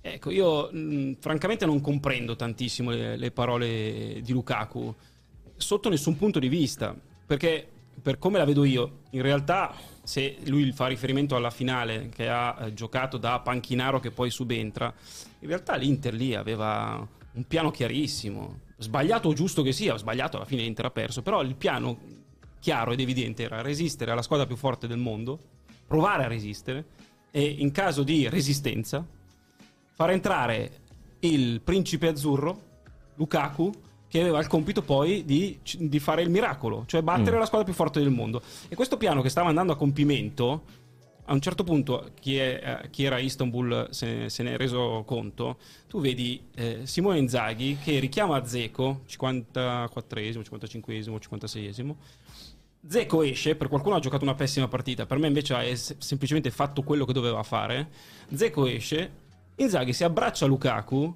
come se fosse tutto stabilito e gli dice prego adesso tocca a te. E infatti, perdonatemi, ma era esattamente tutto quello che doveva capitare. E infatti a Lukaku capitano due almeno palloni per diventare l'eroe della serata. Il campione che entra, decide la finale e eh, viene eletto come il più bello e più bravo di tutti. Questa cosa non è capitata perché l'attaccante ha sbagliato, cosa che può capitare, perché sono successe tutta una serie di altre cose. Ecco, trasformare questa cosa in ho giocato male la finale perché ehm, ve lo dirò, mi sembra un filo irriguardoso. Così come penso che sia, siano francamente chiacchiere il fatto che lui ehm, non avesse già nella testa l'idea di lasciare l'Inter. Lui questa cosa ce l'aveva in testa, lui ha parlato, lui o chi per lui, perché poi ci sono anche tutti quelli che eh, lo, lo, seguono, ha parlato con altre squadre, la Juventus, il Milan. E quindi eh, io sono molto curioso di sapere cosa ha da dire, perché francamente, per come la vedo io, è tutto molto chiaro. È legittimo, e lo dico tutte le volte, da parte di un giocatore scegliere di puntare di, la sua carriera altrove è doveroso, secondo me, essere un filo più corretti e comunicarlo a chi ti ha coccolato per un po' di tempo. Ma quindi, vuol dire, un retroscena vero non c'è, cioè non è vero che... Cosa è successo eh, in quella settimana? Esatto. Mi, mi stupirebbe tantissimo mi stupirebbe tantissimo. Io, la mia sensazione, che non è solo la mia sensazione, è che in realtà lui abbia un po' sofferto uh, della, diciamo, sindrome da prima donna nel momento in cui la eh, prima, diciamo prima ballerina, la prima ballerina vede che arriva in, in teatro ce n'è una più brava, mm. la prima ballerina perde i riflettori e può andare in un altro teatro oppure stare lì a fare la seconda. E io credo che lui in realtà soffra questa cosa. Voleva eh, stare la al centro. La prima ballerina era Lautaro o era Geco? No, secondo me è diventato Lautaro. E, e, io credo che lui abbia bisogno, per come è fatto, di sentirsi al centro del, del mondo. E infatti ha scelto una squadra dove è esattamente quella cosa lì. E se per caso adesso Dybala lo ridimensionasse ulteriormente, perché Dybala può valere quanto Lautaro in quanto peso specifico all'interno della rosa della Roma come era Lautaro È vero, è vero, però sai come funziona, no? Dybala non è più la novità è lì da, è il secondo anno. Di Vale ha fatto benissimo, è fortissimo, è bravissimo, però è lì già da un anno. E Lukaku è arrivato e insomma, ce la ricordiamo l'accoglienza all'aeroporto. È arrivato, segna un gol a partita, che è la cosa che nessuno gli può contestare perché Lukaku è fortissimo. Però, secondo me, e non solo secondo me, lui ha bisogno dei riflettori, altrimenti non voglio dire si incupisce, eh, ma perde la, la sua prerogativa, la sua forza, la sua capacità di essere il più bravo e più forte. Altra cui, secondo che... me lui ha scelto di lasciare l'Inter non perché non ha giocato la finale di Champions ah, da titolare, okay. ma semplicemente perché aveva voglia di ritrovare quelle dinamiche da... Altra domanda che ti faccio, anzi due. Se questa cosa che dici tu è vera, non poteva dirlo subito? Non poteva dirlo... Eh. e poi aspetta, la seconda. Questa è un'ottima domanda. Uh, 13 giugno la finale di Istanbul. 10. 10? 13 post. Ok. 13, ecco allora ho confuso le date. Il 13 giugno, ah. post di Lukaku su Instagram dice torneremo a lottare insieme, giusto? Riproveremo a vincere insieme, eh, forza nerazzurra, ah, eccetera. Insomma, eh, eh, eh però non, uno è... non, so, non, sono parole di uno che, che vuole andare via, quindi neanche, fatemi capire ma, un attimo ma cosa è di uno, neanche di uno che, come ci ha detto invece ieri, stava male nei giorni precedenti. E invece sono le parole di uno che sta dicendo una bugia, perdonatemi, che è la stessa di due anni prima. Ragazzi, non c'è più Antonio Conte, ci sono io. Ragazzi, ripartiamo, siamo più forti di prima. Due giorni dopo era il Chelsea, con cui stava trattando da qualche settimana. Eh, allora evidentemente è un vizio. Sì, sì, sì, come dire, viene tratteggiato il ritratto di, una, di, un campione molto individualista che insomma non ha grandi, la cui parola viene diciamo mutata in base alle circostanze. A me si viene sempre il dubbio che cosa avrebbe detto, fatto e come si sarebbe comportato Lukaku se quel colpo di testa fosse dato in gol. Perché eh, insomma, non è difficile. Eh. Basta non è che devi mettere all'angolino, sì, anche perché è abbastanza lui, aperta. Lui dice ero condizionato, ho sbagliato per quello. Bah, Ma non, oh, non penso che abbia oh, pensato in quel momento adesso la, eh, pieno cioè, mi, mi pare che le cose, come dire, le versioni vengano cambiate a posteriori se quei palloni ah. entrano ed escono. Uh, c'è anche il discorso di Geco, no Fabrizio? Certo. L'Inter vende Geco, comunque non rinnova il contratto a Geco proprio perché vuole, non vuole più dare ombra a Lukaku. Non solo per quello, anche perché l'ingaggio di Lukaku è un ingaggio importante, l'ingaggio di Zeco era un ingaggio importante e quindi facciamo una scelta. Zeco fortissimo, oh. bravissimo, ma alla sua età e facciamo, ne, ne possiamo fare a meno se c'è Lukaku. È per quello che l'Inter è arrabbiata. L'Inter non è arrabbiata perché Lukaku va a giocare altrove. L'Inter è arrabbiata perché aveva in mente un piano mercato molto chiaro che ha portato avanti eh, mandando Piero Osiglio a Londra a trattare col Chelsea, cioè, che aveva trovato addirittura l'accordo sulla base di 35 milioni più 5 eccetera eccetera eccetera. E poi all'improvviso tu hai portato avanti il tuo piano mercato e ti rendi conto che lo devi cambiare completamente. E infatti l'Inter l'ha cambiato completamente. Certo. Pavar gioca nell'Inter perché Lukaku ha voltato le spalle all'Inter. Certo, tutto sommato. No, no, poi la storia, la storia, ci dirà se, se, è stata una cosa bella, brutta, giusta o sbagliata. Però il dato di fatto è che i 30 milioni abbondanti che, che l'Inter aveva da investire da qualche parte dovevano andare su Lukaku e sono finiti su Pavar. Certo. Ma se, secondo te cioè, perché Lukaku lascia ancora questo mistero? Cioè, perché non parla? Perché non dice è andata così? Basta, Perché... parlerò poi. Ancora che bisogna parlare. Per... Siamo, io... siamo a ottobre, stagione iniziata. Mi ricordo un po' i, faccio, faccio un po' alla Icardi, cioè queste telenovele post che diventano anche quasi più interessanti del calcio giocato alla fine. Sì, a me, francamente. Faccio un paragone che non so ti. No, no, nel senso, secondo me eh, la storia di Cardi è una storia molto diversa. Sì, Cardi... sì, dico come il prolungamento di tutto ciò che è stato detto poi a margine del calcio, Guarda, tutte queste versioni. Sì, Icardi ha sbagliato in tutte le maniere possibili, ma il, la sua volontà era restare mm. a tutti i costi. Certo. Quindi ha sbagliato clamorosamente. Ma lui per fare una cosa che vorrebbe forse fare ancora adesso, mm. giocare nell'Inter. E vabbè, ed è andata come è andata. Lukaku no, Lukaku ha fatto una cosa diversa, l'ha ripetuta nel corso degli anni e eh, in questo momento a me fa un po' sorridere il fatto che si... perché non è neanche la prima volta che dice vi, dir, vi farò sapere. E io credo che se uno ha voglia di dire una cosa la dice, se, se no boh, forse non c'è niente da dire. Vabbè, insomma, mm, non ha chiarito un bel niente. Penso che andremo avanti a lungo. Già tra una settimana ci sarà esatto. Inter Roma e quindi ci sarà qualcuno che lo intervisterà e certo. gli dirà: Ma eh, vi dirò un giorno, vi dirò quando sì. parlerò io. Che poi l'ha detta Murigno a maggio non ha parlato. Ha detto Inzaghi dopo Porto Inter a fine stagione parlerò, non parla mai nessuno. Quando uno dice parlerò, non parla mai. No, Dice, poi si dimentica. Sì. Poi si dimentica. Io sono appassionato però a, a De Laurentiis, allenatore del Napoli. È una ah, cosa che mi. È, allora, cosa che mi è, ver- è il tuo momento. È veramente. provocazione. Eccomi, aspetta, aspetta, mi colto. Dai, dai. Ti do il tempo, ti Vai, do il tempo. Ci siamo, Vai, ci siamo, tweet provocazione.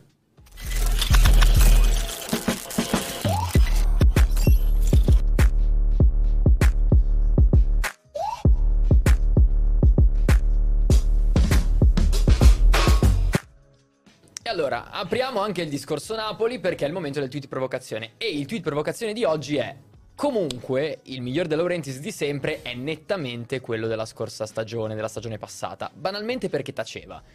Non è una polemica, è un dato di Parole fatto. sante. Queste parole le sante. parole di Fabrizio allora, Biasini. Qu- questa cosa l- l'ho scritta stamattina prima di, di, sapere che era diventato allenatore del Napoli. No? perché allora, io non sono mai stato un grande stimatore di De Laurentiis, del De Laurentiis comunicatore, però di fronte a quello che è successo l'anno scorso, io alzo le mani. De Laurentiis ha gestito il Napoli alla grande, ha venduto una serie di giocatori, ne ha portati altri, ci ha fatto un sacco di soldi, ci ha vinto uno scudetto e è andato nei quarti di finale di Champions League. Bravissimo. E l'anno scorso si limitava a fare un tweet dopo le partite. Ancora si chiamavano tweet. Quest'anno, vuoi per la contingenza, sono successe una serie di cose, vuoi perché secondo me lui non ce la fa stare troppo lontano dai riflettori. A proposito di riflettori, è tornato a essere il De Laurentiis, dico una cosa al giorno, o due, o cento. E questa cosa secondo me non va bene. Questa cosa secondo me complica tutto. La, la cosa migliore che ha fatto l'anno scorso è fare un passo indietro rispetto non all'allenatore, il giocatore, questo, rispetto al Napoli. Invece quest'anno è tornato davanti al Napoli, secondo me. Banalmente il passo indietro era dettato dal fatto che le cose andavano bene, sì, quindi sì. era anche un dico, non dico niente.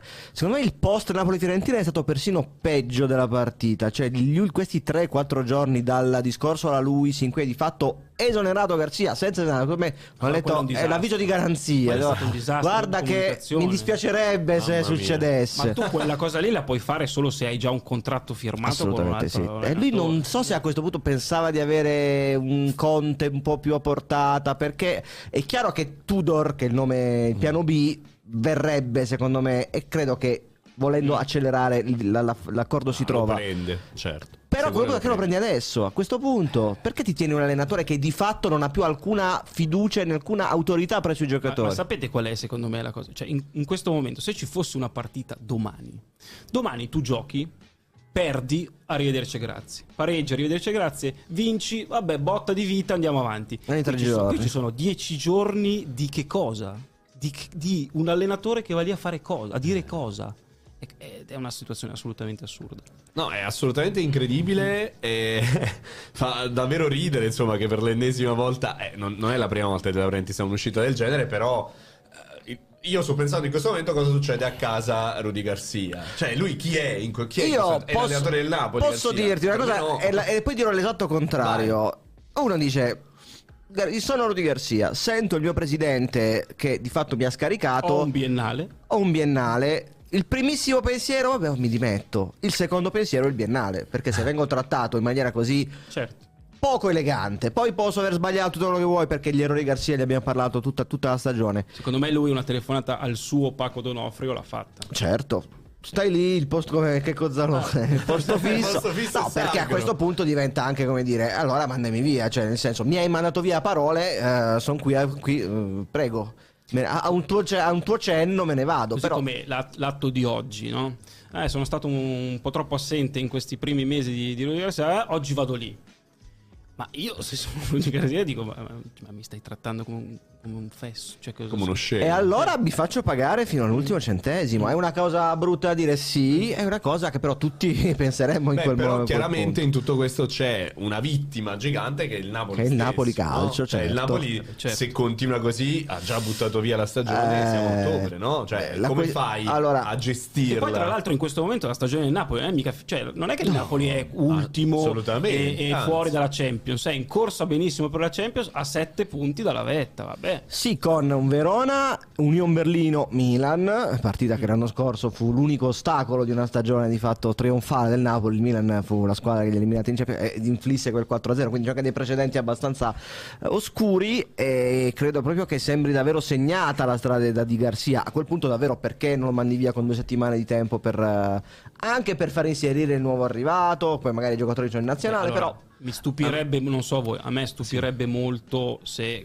Rudy Garcia fosse sulla panchina di Napoli la prossima partita. Ma tipo anch'io, anch'io sarei mi, sarebbe Cioè mi, mi stupirebbe sì. meno Dici, un'altra De Laurentiis. un'altra giravolta ancora De Laurentiis che stasera Però, stava, guarda, domani sembra, mattina. È vero, è no, Twin cioè, Peaks, sembra un film di Lynch, no? È successo una cosa Che De Laurentiis ha prodotto suo padre ha prodotto eh, film ah, di Lynch guarda, sapevo, a ecco. suo tempo. Però sembra proprio una roba irreale se vedi l'allenatore praticamente esonerato che resta ancora lì a fare cosa, a fare che, che viene mandato a quel paese ogni santa partita da un giocatore diverso. Ecco, questa è un'altra cioè, cosa. capisci? C'è sempre. C'è o da qualsiasi lato guardi questa situazione, non c'è un aspetto positivo, secondo perché, me, no? Perché cioè, verità, non si salva nulla. la verità è che Rudy Garcia certamente ha commesso degli errori, anche strategici togliere i giocatori a 5 minuti alla fine, i, i tuoi più rappresentativi, eccetera, eccetera.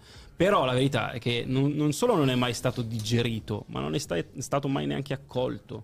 Perché se, Beh, tu- perché se la tua squadra, o comunque alcuni giocatori della tua squadra, non perdono occasione per mandarti a quel paese più o meno eh, in maniera visibile, è perché evidentemente sanno che tu sei di passaggio. Perché se sapessero che alla Sacchi, vi, vi ricordate, no? Berlusconi sì. entra nello spogliatoio, vuole narrare la leggenda e dice lui è l'allenatore del Milan e sarà l'allenatore del Milan, poi vedremo. Se tu hai certezza che quello è l'allenatore e l'allenatore resta, allora magari ci pensi cento volte prima di, di fare determinate cose. Se invece sai che mm, l'aria è questa, non lo vuole nessuno, i, i tifosi non lo sopportano, il patron, boh, allora ti permetti di fare quello che vuoi. Ma se vuoi, Giuse, anche la, la, discrepanza di atteggiamento di De Laurentiis tra una settimana e l'altra. È passato, passati sette giorni dal tweet il Napoli è ripartito da Bologna. Certo, no, beh, si tratta di una, dire, di una, strategia completamente alla cieca, è chiaro, eh, cioè, i, del, i, problemi di Garcia erano evidenti alla terza giornata, Napoli-Lazio, poi a Genova con Kvaratskhelia, poi certo fai 8 gol a Lecce Udinese perché la squadra è forte, perché i giocatori sono di, di altissimo livello, il Napoli però, ha due però, candidati al pallone d'oro, ricordo sempre. Però anche lì vinci contro Lecce e Udinese, ci fosse uno che ha detto vabbè dai, vai Rudy No, i, i, giocatori hanno giocato da soli e Garcia è un povero Perché c'era, il non detto è stato quello secondo me, cioè il piccolo boost positivo post Bologna con uh, le contestazioni di Men nasce anche da una passo indietro di Garcia che parla di saggi dello spogliatoio, sì, come se avesse quasi cosa, delegato il potere decisionale. Strategicamente quello è un autogol clamoroso. Cioè. Garcia secondo me a livello tattico e tecnico il meglio l'ha già dato da qualche stagione, lo dimostra anche un po' la sua carriera, non vorrei essere indelicato però insomma lui ha sempre un po', anche negli ultimi anni nella Roma, puntato anche sul lato comunicativo cioè il, eh, anche le battute, ha fatto quella molto bella la battuta dopo l'autogol di Braga-Napoli mm. al 5 della fine, dice ci, ci alleniamo per colpire i difensori e fare autogol. Cioè, ha sempre cercato di cambiare discorso e gli era riuscito con la roba di Osimen eh, sì, di sì. TikTok per paradosso, non era merito suo. Però... Quando però si torna a giocare partite in cui l'allenatore incide, vedi Napoli-Fiorentina, ancora più di Napoli-Real, perché con Real puoi perdere e poi i giocatori la Champions non la, la, la affrontano seriamente, ma il Napoli-Fiorentina, il classico match dove sei sì favorito, però attenzione, lì ci vuole la mano della gestione sì. tecnica e quella non c'è stata assolutamente. Però io qualche attenuante gliela do, perché io credo che, non dico chiunque, ma il 90% dei eh. successori di Luciano Spalletti avrebbero vissuto non, non, so se questo inferno ma dei momenti era una missione abbastanza kamikaze invece, ma si sapeva invece cioè. chi arriverà dopo Rudy Garcia secondo me verrà accolto come eh. il salvatore come vabbè, era un po' il sacrificio umano e Conte proprio non arriva mm? Conte proprio non arriva ecco, Conte, esatto. allora Conte? questa me la devi dire te mm. Giuseppe storicamente Conte dove va? va in una squadra che che non vince da tanto tempo. Ah, esatto. Però questa che quasi è, è talmente, sembra passato talmente tanto tempo dall'anno scorso, in realtà sono tre mesi, che sembra quasi una squadra in rifacimento. Però per, perché la prerogativa di Conte vado in un posto dove hanno bisogno di Conte, eh, perché non sanno giocare a calcio. Le macerie. Non sanno giocare a calcio, esatto. mi faccio giocare a calcio io. Qui il Napoli non sa giocare a calcio o ha vinto l'altro ieri? Ha vinto l'altro ieri, quindi secondo me Conte in mm, maniera... C'è un altro aspetto l'altro po'. perché se arriva secondo eh, mm. Conte è arrivato secondo. L'anno scorso abbiamo vinto tutto, e questo è arrivato secondo. Eh, mm. Certo, sì, no, no, conoscendolo. Ma, comunque già il fatto che mm, se ne è parlato, no? Cioè il fatto che lo stesso Conte ha accettato un minimo di, di dialogo e discussione, eh, secondo me è abbastanza simbolico no? del fatto che il Napoli voglia ripartire comunque da, da un allenatore top. Beh, in questo momento in giro non c'è nulla. C'è anche un altro aspetto, cioè chiunque vada a a, a Napoli va in una società che sa fare calcio perché l'ho dimostrato, ma avere a che fare con De Laurentiis è difficile. È veramente difficile. Eh, lo dice la storia. Ragazzi, Carlo Ancelotti, mm-hmm. laurea honoris causa, gi- giusto ieri. Eh, non ce l'ha fatta neanche Carlo Ancelotti, che è uno che insomma ha fatto quello che ha fatto ovunque nel mondo. Eh, non è facile avere un rapporto con, con De Laurentiis e quindi probabilmente uno ci pensa che mille volte. Può essere, poi anche dal punto di vista tattico forse sarebbe stato un po'... Eh, lì, lui si è arrabbiato però, diamo eh. per scontato... lui si è arrabbiato quando l'hanno messo in discussione dal punto di vista tattico sul Napoli, sull'andare a Napoli. Diamo per scontato che Conte sappia fare ormai solo il 3-5-2 stile Inter o stile ultima Juve. Secondo me no, poi dipende da Conte, se però insomma, se, se, si, se, si, ha di fronte una squadra in cui gli esterni in 4-3 sono fortissimi, soprattutto quello a sinistra, penso che l'interesse di Conte sia metterlo nelle condizioni di, di rendere il meglio cioè non è che Conte non sa più allenare fuori dal 3-5-2, esatto. ha vinto anche uno scudetto col 4-3 per certi versi. Quindi non credo sia quello. La questione che diceva Fabrizio, cioè Conte è uno che arriva e ti dice io voglio questo, questo, questo e questo. Voglio un potere dittatoriale sugli allenamenti, sugli orari, su qualunque abitudine giri intorno alla prima squadra e non voglio soprattutto eh, presidenti o dirigenti che me- mi diano torto. All'Inter non ne aveva, ma Marotta guarda, questo era molto... Eppure, eppure, esatto, Infatti esatto. su questo voglio un attimo stuzzicare Fabrizio, perché insomma l- l'Inter qualche attrito con i dirigenti l'ha avuto. Però non- Eh, cioè, abbast- non anche pubblic- abbastanza forte, al- forse non pubblico. Però non gli ha risposto, con altri gli risponde. Ah, è vero, All'Inter, è eh, beh, All'Inter c'è il numero uno al mondo della diplomazia, che è Giuseppe vero. Marotta. Se riesce a entrare in contrasto anche con Marotta, vuol dire che veramente. Eppure Marotta è sempre stato accondiscendente, no? quantomeno pubblicamente. Il dato di fatto è che Antonio Conte ha fatto una cosa importantissima, perché ha portato a casa uno scudetto dopo il monopolio del- della, della Juventus, quindi è stato certamente bravissimo. Ma alla fine la separazione con buonuscita non è stata vissuta troppo come oddio adesso Mm. ma anche come un po' Eh, si torna a respirare perché non si respirava più ah. si torna a Questo è respirare un po' anche la Juve, secondo me. Tre, nel 2014 provarono gratitudine, ma anche un po' di sollievo. Po' di Tant'è che sollievo. poi hanno vinto 5 scudetti di fila con Allegri. Quindi... E, e poi tra l'altro l'Inter prende un allenatore che è, l'opposto di completamente, completamente. Così come Allegri, tra l'altro. Quasi come Allegri. Assolutamente sì, assolutamente sì. E quindi insomma, poi dopodiché, eh, parliamoci chiaro, chi prende Conte in Italia e ha un problema, è molto probabile che eh, trovi il risolutore del problema. Eh sì, come, Conte- come il signor Wolf di Pulp Fiction, un altro fotoprofilo di Giuseppe Pastore su quali Oh, su social- X. Su X. Su X. su X, su X. Samuele volevo farvi notare vai. che su segnalazione ovviamente di, di Giuseppe di, di oggi nella chat di gruppo, le frasi di, di De Laurentiis riguardo Garcia è il nostro manuale d'amore. Le quattro fasi, i quattro Eh. capitoli del film Ah, Manuale dell'amore perché- sono innamoramento, crisi, tradimento, abbandono. Ancora un film prodotto da Esatto, Laurentiis, quindi un chi meglio di lui può con Verdone, Quindi Mer- Margherita Bui. siamo, siamo quasi all'abbandono. Sì, fu una frase detta a inizio settembre che sembrava sulle prime un, un elogio, eh, no, ma non è d'amore, quindi una bella storia. In realtà, secondo me, De Laurentiis con la sua ambiguità, che è un po' tipica anche del personaggio, voleva anche un po' inzigare e questa cosa non è stata molto colta. Poi, eh, andando a ritroso, alla Però fine siamo qui dovrà- tra il tradimento e l'abbandono adesso. Eh, sì, sì, sì, ci siamo- ci siamo. Così come qua sappiamo perfettamente che questa è una sua scelta, no? ce lo ricordiamo quest'estate quando lui dice ho, eh, non mi ricordo quanti allenatori eh, da, tra cui scegliere, eh, c'ho il cast. Vabbè, 40 disse, 40, sì. eccetera, Certo. eccetera. E poi arriva a scegliere Garza nel- nello stupore generale, non se lo aspettava nessuno. Quindi sa perfettamente che comunque questo è nel caso un suo fallimento, oltre che Sì, Sì, sì, sì. tra l'altro ha- Forse per questo è così scomposto in questi giorni, perché cerca un po' di non è abituato di menarsi nella un- gli errori insomma, anche, Mm. anche perché sono È stati un po' che non le- è un po' non le faceva, eh, molto certo. pochi dobbiamo essere onesti però insomma ha anche fatto i nomi degli allenatori Sì, che sì. ha sentito quindi lui- Luis Enrique Tiago Tiago Motta. Motta E, vabbè e forse eh, ha un po' sottovalutato anche l'addio di Giuntoli, perché Mm, certo. forse avere Eh anche sì, perché a qualcuno... quanto pare anche, anche Meluso rischia eh, quindi Avere qualcuno che ti dà qualche buon consiglio o che comunque ti gestisce certe cose, no? cioè tutto da solo non puoi fare. vero vero vero Samuragusa Sì, Vogliamo... Dove vogliamo andare? Allora, io andrei su, visto che non abbiamo proprio tantissimissimo tempo, andrei su, andrei su Grazie Graziella al volo. sì, certo. E poi ci. Poi voliamo. Prendiamo l'aereo e andiamo. Giochiamo al bonus parolaccia adesso. Vai.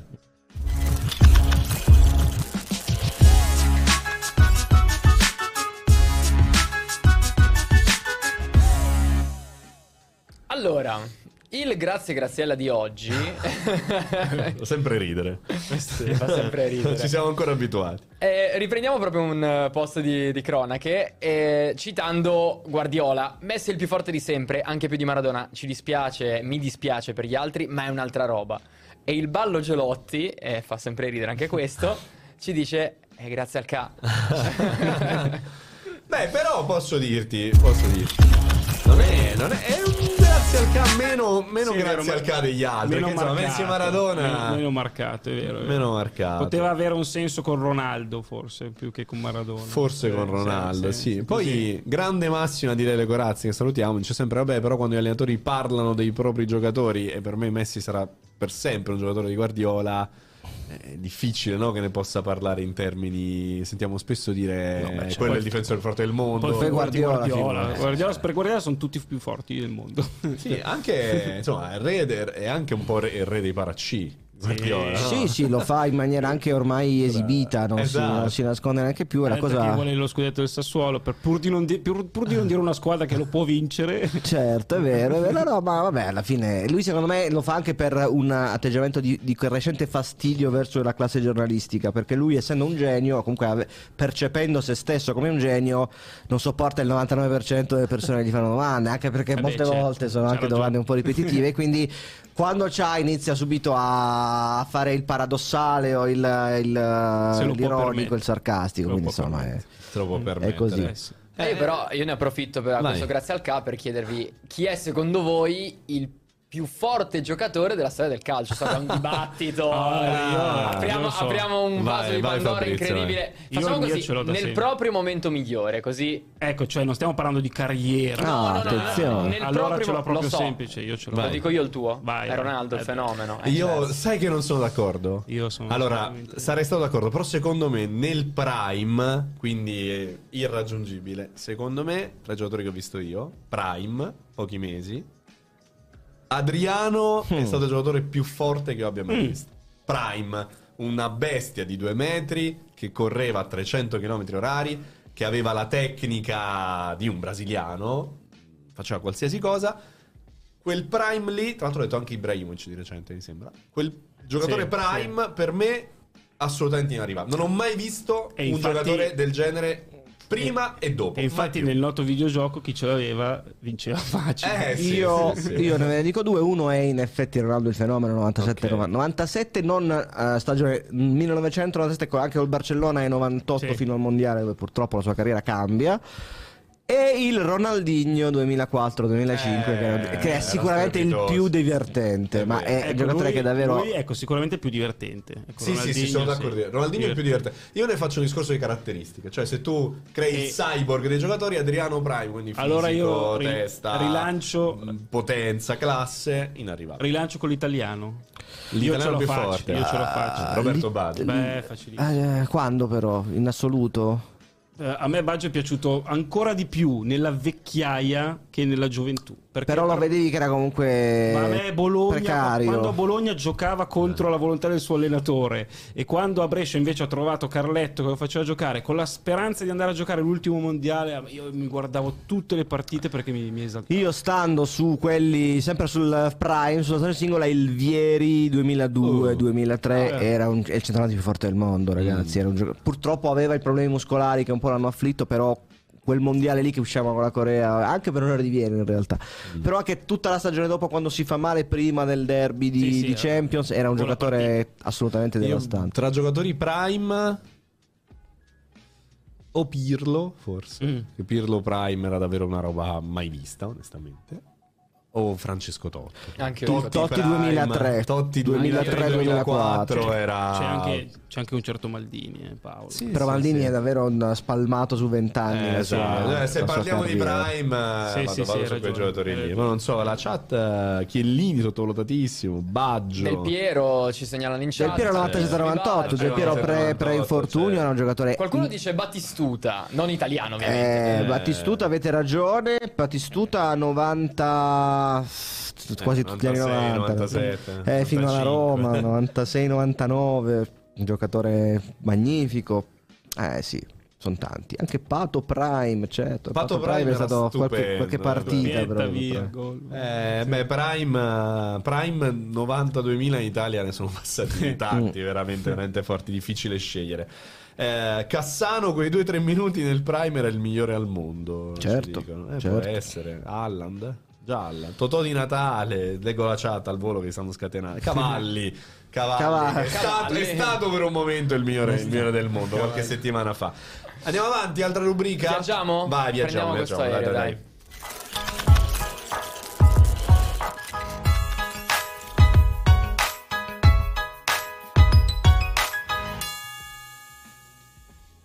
Dove si va? Si va a Istanbul, Ah. si va a Istanbul. Vabbè, Perché si va a realtà- Istanbul? In realtà questa la sbrighiamo in fretta perché era collegata a tutto il ragionamento che facevamo prima su, su Lukaku e Istanbul è la finale di Champions eh, recente. E vi dico la verità, sono stati anche tre giorni che io mi porterò dentro per tutta la vita. Perché al netto della grande delusione del, del post finale mi sono proprio divertito, cioè sono proprio stato... Mm, stato nel traffico come tutti quelli che ci Cert- sono stati. Certamente sì, ma era un traffico in famiglia. Non so come dire, tu sei in una città che, che è tendenzialmente neanche troppo lontana, però in realtà idealmente anche molto lontana, per come siamo abituati noi. E, e tu quindi vedi la moschea, il Bosforo, qualunque cosa, e però sei in mezzo alla tua famiglia. Agli interisti, famiglia. no. E i turchi, molto paraci, erano tutti interisti, probabilmente solo quando vedevano gli interisti. Ah, beh, certo. Però era, boh, sono stati tre giorni molto belli e quindi insomma mi porto dietro tutto quanto, anche il, il viaggio da- dal centro città, che poi non esiste, allo stadio, che è stata una roba infernale perché Posso- e andata che ritorno. Posso fare i complimenti a Vincenzo Montella che ha vinto in Croazia con la Turchia. Ah, Gran colpo di Montella con la Turchia che ormai è a un passo dalla qualificazione agli europei che non organizzeranno loro con noi, ma quelli della- l'anno prossimo in Germania che per loro sarà come giocare in casa per certi versi. Grande colpo in Croazia, dove Bravo. cioè, non, non è facile, il terza squadra al mondiale. Io ho un aneddoto su Istanbul, non personale, ma me l'ha raccontato riguarda la finale 2005, Milan-Liverpool. E mi dicono questa leggenda metropolitana che non so se sia vera. Nella, nei- a, a- metà partita, come ricorderete, il Milan era abbastanza messo bene. Tant'è che si dice, eh, Adriano Galliani chiami il ristorante dove il Milan sarebbe andato dopo la partita per confermare la prenotazione Eh, eh, con, con un tono anche piuttosto allegro. Poi la partita va come va e pare che la- il Milan va lo stesso a cena in quel ristorante, ma pare che non so quale sia il ristorante. Eh, né dove si trovi a Istanbul, ma pare che esista e da qualche parte c'erano le foto dei giocatori del Milan con i musi lunghi, Mm. perché comunque erano andati lo stesso a cena in questo ristorante. Che ripeto, non ricordo, non, non- non- non- non so se c'è o no, non- lo so che c'è, ma non ricordo il nome. Ecco. Però mi fa specie pensare Però da qualche a parte a Istanbul c'è. Galliani che nel primo tempo dice ah il ristorante prenotiamo Eh, sai, o comunque non direttamente Galliani, ma insomma il, un sottoposto. Iperlegato. Esatto, però ecco, È già esiste stato da... sottoposto. può darsi. Eh, poverino. Ma quando sei andato a Istanbul hai già provato a, come dire, ad ammorbidire i rapporti Italia-Turchia? Perché bisogna, bisogna fare un europeo insieme qui. Eh, esatto, in realtà Dietro l'angolo. È dietro l'angolo. In realtà, ragazzi, siamo noi che inseguiamo. Ho, Eh, ho sì. letto stamattina una cosa: la, la media dei loro stadi è, mi pare, 19-20 anni, ma meno, meno, meno, Ok. 10-11 anni. Sono tutti nuovi, tranne quello della finale di Champions che ne ha, è stato ristrutturato in realtà nel, L'Ataturk. 2000, ristrutturato nel 2003. I nostri sono 70 anni, 72 anni. Dovranno essere. Chissà quale stadio a Milano, per esempio, ospiterà esatto. l'europeo. Eh, boh. Eh, oggi, c'è- oggi sono spuntati, oggi sono spuntati i rendering da tutte le Sì, parti. sì. C'è la querel tuttora aperta sulla sede della finale, che non si sa se ancora se è Roma o Istanbul. Io vorrei umilmente chiedere all'UEFA di farla a Roma, perché l'11 luglio 2032 saranno 50 anni dalla finale di Madrid 82, 50 anni esatti. Metti che capita Italia-Germania, che la vuoi fare a Istanbul? Facciamola a Roma, Eh, sarebbe. Uno si fa la prima e uno si fa l'ultima. Perché è una domenica l'11 luglio, peraltro. proprio Quindi preciso, secondo me cade la finale proprio quel giorno lì. E noi lì siamo qualificati. Noi siamo già qualificati. qualificati. Esatto. Già- ma con quale squadra? Con Eh, quale facciamo questo squadra? simpatico gioco. Proviamo a, ti- a stilare Un l'11. 11. Dai, un 11 possibile per Euro. Mettiamo i, i 2032. giovani, Camarda. Vabbè, carne secchi in Allora, porta. carne secchi Carne in secchi. porta. Perché carne secchi? Eh, chi è, scusa? E chi ci mettiamo in Vabbè, porta? ce ne sono, non so. eh, io- a me Donnarumma- piace Donnarumma Cap- ci arriva. Donnarumma c'ha 35 anni, avrà nel 2032. No, 30 no, 33. Eh, so, 33. Sì, ce la può fare. Ce la fa. Eh, eh, ma lo st- ce ne sono tanti. Carne secchi, sì, beh, voglio dire, non, non gioca neanche l'Atalanta. Vabbè, questo- però tra nel 2032. Sì, devi- ma magari. eh, Tra nove anni avrà fatto qualche partita in Può più. darsi, può darsi. Eh, dice anche, anche Vicario, in effetti. Quanti, Sì. quanti anni Vicario ha? 97. Vicario 97 ne avrebbe 35. 35. Eh, vabbè, dai, Eh Last beh, allora teniamo. Donnarumma però. Eh, Allora sì, eh, teniamo- La Teniamo- Stance, Vicario. Vicario. Ancora giocato una partita, già la Stance. A Vabbè, poi destra, a destra Ruggeri. Ruggeri e la ta- Sinistra. A sinistra a Ruggeri. sinistra giusto. Ruggeri. Dici Ruggeri. Io metterei Udogi e Caiode. Ah. Facciamo proprio. Ah, sì, è vero, è vero, è vero, è vero, è vero. Vai. Ovviamente al netto di quello che può spuntare poi in Eh certo, Sì, sotto cioè, Come certo. se le dovessimo fare ora le convocazioni, Sì, sì, sì. quindi facciamo. vabbè. Scalvini, ovviamente. Scalvini, Scalvini, Bastoni, Capitano Bastoni. Scalvini o no? Ci sta. Bastoni, No, 33 anni. anni ce la Vabbè, sì, certo. Bastoni, Scalvini sì. Bastoni. Scalvini Bastoni siamo Quindi a abbiamo già una accidenti. molto Beh, però anche beh, buongiorno classe. Sì, buongiorno è qualche anno più. Forse il coetaneo di Bastoni. Potrebbe essere il 99, se non sbaglio. Se non sbaglio, sì, 97. è 99. Buongiorno. Dai, magari giochiamo a tre, facciamo Scalvini, bastoni, buongiorno. Beh, 99, Bello. buongiorno, Allenatore? Ancelotti, Ance- dai, Ancelotti, no, no, 32. come, come in Futurama, la testa di Ancelotti. Vabbè, un po' Santone con la sua laurea honoris causa. No, allenatore De Zerbi. Eh, nazionale, no, è presto. La, la chat Presto. suggerisce Allegri. Farioli. Farioli. Farioli, eh, Farioli. Sta facendo grandi cose Nizza. Dionisi ci dicono pure. Gilardino. Gilardino. Ah, bello Gilardino. Ci dicono pure Bonucci, allena 32 avrà ancora fame. Pirlo. fa sorridere. Centrocampo. Centrocampo Bove. Suggerisce la Eh, chat. beh, Suggerisce Berisci. la chat. No, è Bove. Bove, Bove. Eh, adesso dovrei fare, come dire, ci sono alcuni giocatori coinvolti in queste ore in eh, Zaniolo, vicende. Tonali, eh, speriamo in Zaniolo, Fagioli. Donali, Zaniola. Speriamo di sì, centrocampo praticamente. Abbiamo chiuso il Eh. centrocampo. Eh. Speriamo di poterli portare. Loro- dicono, ecco, grandi chiamate dai settori giovanili Zeroli 2005 del Milan in cui si dicono cose eccellenti. Casadei, Casadei, Casadei, certo, certo, certo. Per forza. Assolutamente Casadei. Allenatore di Laurentiis. ci dice Tommy Colpani Knox. ci dicono ovviamente. Ndur, molto Ndur, bello. certo, Beh, Ndur- Colpani Ndur è già, ha già 24, Colpani ha già eh. una certa età. esatto. Ah, è Ma che 33 la anche età, lui. ragazzi, stiamo calmi. Baldanzi, 32 sarà. Baldanzi, Baldanzi, sì.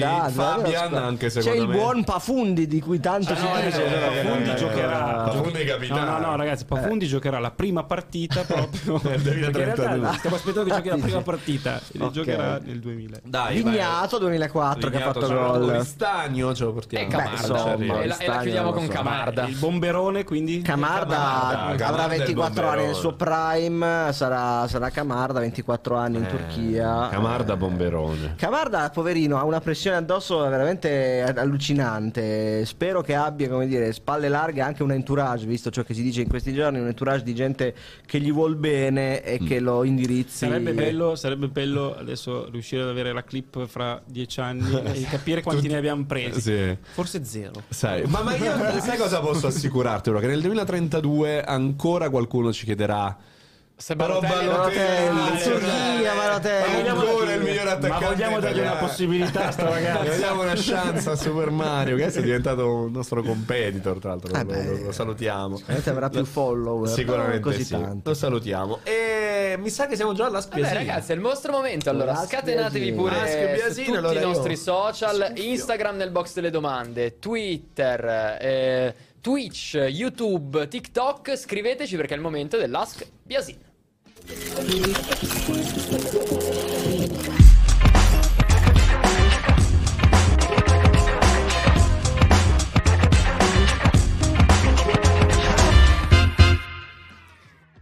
Partiamo con l'Ask Biasin di oggi. Partiamo subito da Twitch, che vedo che Non sono concentrato. eh, Non sei concentrato? No, sono concentrato. Allora partiamo con una facile. Cosa ne pensi del Viola Park? Abbiamo visto Mm. un'inaugurazione Eh, in eh. pompa magna nelle ultime ore. Allora, anche Commisso non è uno che mi piace a livello di comunicazione, devo essere sincero. Però si costruiscono le fortune anche da cose che non riguardano il- prettamente i giocatori, il campo. E, e questa cosa qua, secondo me, porterà tanto alla Fiorentina. Eh, chi l'ha vista, io purtroppo no. Chi c'era mi dice che è come entrare a Luna Park da un certo punto di vista. Ma è vero che ci sono i cinghiali anche. Eh, di notte ci sono arrivati i cinghiali da- Eh beh, dal boschetto lì vicino. Comunque- Eh, volevano vederlo anche loro. Comunque una meraviglia, una meraviglia. Il Viola Luna Park. Bene. Giuseppe Landi da YouTube, come hai festeggiato il triplete? Ah, guarda, te lo po- ti È posso appena finito quell'altro di finito. No, in- realtà non, è- non ho un bellissimo ricordo perché io ero in redazione e eh, dovevo fare eh, pagelle cronaca e quindi con i tempi dei giornali, che sono tempi complicati, in realtà sono andato avanti a scrivere e fare fino a tardi. Poi sono uscito stanco, devo dire, e in corso Buenos Aires c'era il delirio e quindi da lì poi sì, sono andato avanti a festeggiare. Però in realtà i, i momenti belli, cioè la prima ora e mezza, due di Goduria, eh, io ero a lavorare. È stato allo stadio dopo? Dopo sono andato allo stadio a fare la classica accoglienza all'alba, che anche quello è stato un momento non brutto. cioè. Davide C da YouTube, un aggettivo per Sommer. Eh, ecco, io contro Basso. il parere di tanti dirò contro il parere No. di tantissimi dirò affidabile, perché No, è vero che ha fatto la, la papera l'altro giorno, mi ricordo neanche la partita. Sassuolo. Col Sassuolo, ma io continuo a pensare che non sia un portiere fenomenale, che non sia neanche il portiere inaffidabile. Per me è affidabile. Eh, sì.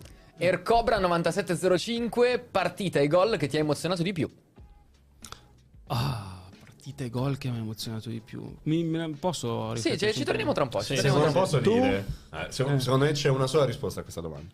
Ah. Italia-Germania 0-1 gol di Gross. Io, Ah, Ita- io 1-0, so. ricor- Germania-Italia 0-1 io ricordo della, sempre legato all'Italia, legato alla mia infanzia, il pareggio di Baggio in Italia-Nigeria. Anche se non me lo ricordo così Nemmeno bene, però è ricordo. un momento chiave. ricordo, Io credo che come il gol di Grosso non può esserci Io- niente nella vita. Que- que- Niente. allora, Eh, quello bellissimo, quello bellissimo. certo. Invece mi ricordo anche quello di USA 94 perché è mio padre che dice basta, eh, siamo già fuori, siamo già fuori. Io, papà, papà, crediamoci, crediamoci. E mio padre, no, siamo fuori, siamo fuori. Av- avanza sulla fascia destra. Mussi. Mussi, cross eh, in mezzo. Baggio trova quel tiro che va a zero all'ora nell'angolino. E io vado al mio papà e gli faccio, ah, vero. Pensa che il rapporto tra me e mio padre era contrario, cioè io ero completamente sfiduciato, però in otto anni, e mio padre era convinto che pure in dieci avremmo pareggiato. E mi dice a un certo punto: eh, Se pareggiamo, ti butto Vai, giù dal vado sotto la balcone. Ti butto giù dal balcone. Vedete, abitavamo al secondo piano. ho paura, Allora farlo. pareggia Baggio e quindi mi- si mette Chiudi. scherzosamente a rincorrermi attorno al tavolo per, eh, per Ecco, il il risultato. commento di Sandro Mi- Ciotti era ora santo Dio quando Eh, sì. segna Baggio. che Sì. Mi è epico. venuto in mente anche un gol che mi è piaciuto in un derby di Mauricar del 92esimo. Però dai, la Ma gioia il- più quello di grande, testa. secondo me. Sì, perché è stata una partita brutta, non succedeva niente, però io mi ricordo che ehm, avevo parlato, eh, mi, mi dicevano, guarda, tu osserva eh, Icardi, perché se anche non combina niente questa partita starà sempre sul pezzo fino anche oltre il novantesimo. Allora io effettivamente lo vedevo, aveva toccato forse 10 palloni in tutta la partita. Poi c'è quell'azione dove lui insomma si muove in una maniera abbastanza particolare con la complicità di Donnarumma. Certo. Andiamo avanti? Vai, Sam. Andiamo avanti. Ci chiedono se Fabrizio scambieresti Di Marco con Teo Hernandez. No, no, non perché non mi piaccia Teo Hernandez, Teo Hernandez è un signor giocatore, ma perché Di Marco rappresenta moltissimo l'interismo, Beh, certo. oltre ad aver fatto un percorso di crescita invidiabile che secondo me è da esempio per tutti i giocatori, cioè l'applicazione che ha avuto Di Marco nel passare da subalterno a titolarissimo è qualcosa di assolutamente onorevole, è veramente il, il lavoro si vede dietro quello che ha fatto Di Marco. Da YouTube invece qualche giovane dell'Inter che è andato via o mandato via che rimpiangi. Ah, io ho sempre Pinamonti. Io Ah. so che Pinamonti non combinerà forse nulla di grandioso nella storia del calcio. Però eh, io lo seguo con tanta attenzione. Mi è spiaciuto l'anno scorso perché ha combinato poco. Però per me resta un attaccante da boh, mm, 10-15 gol in Serie A. Io ci credo.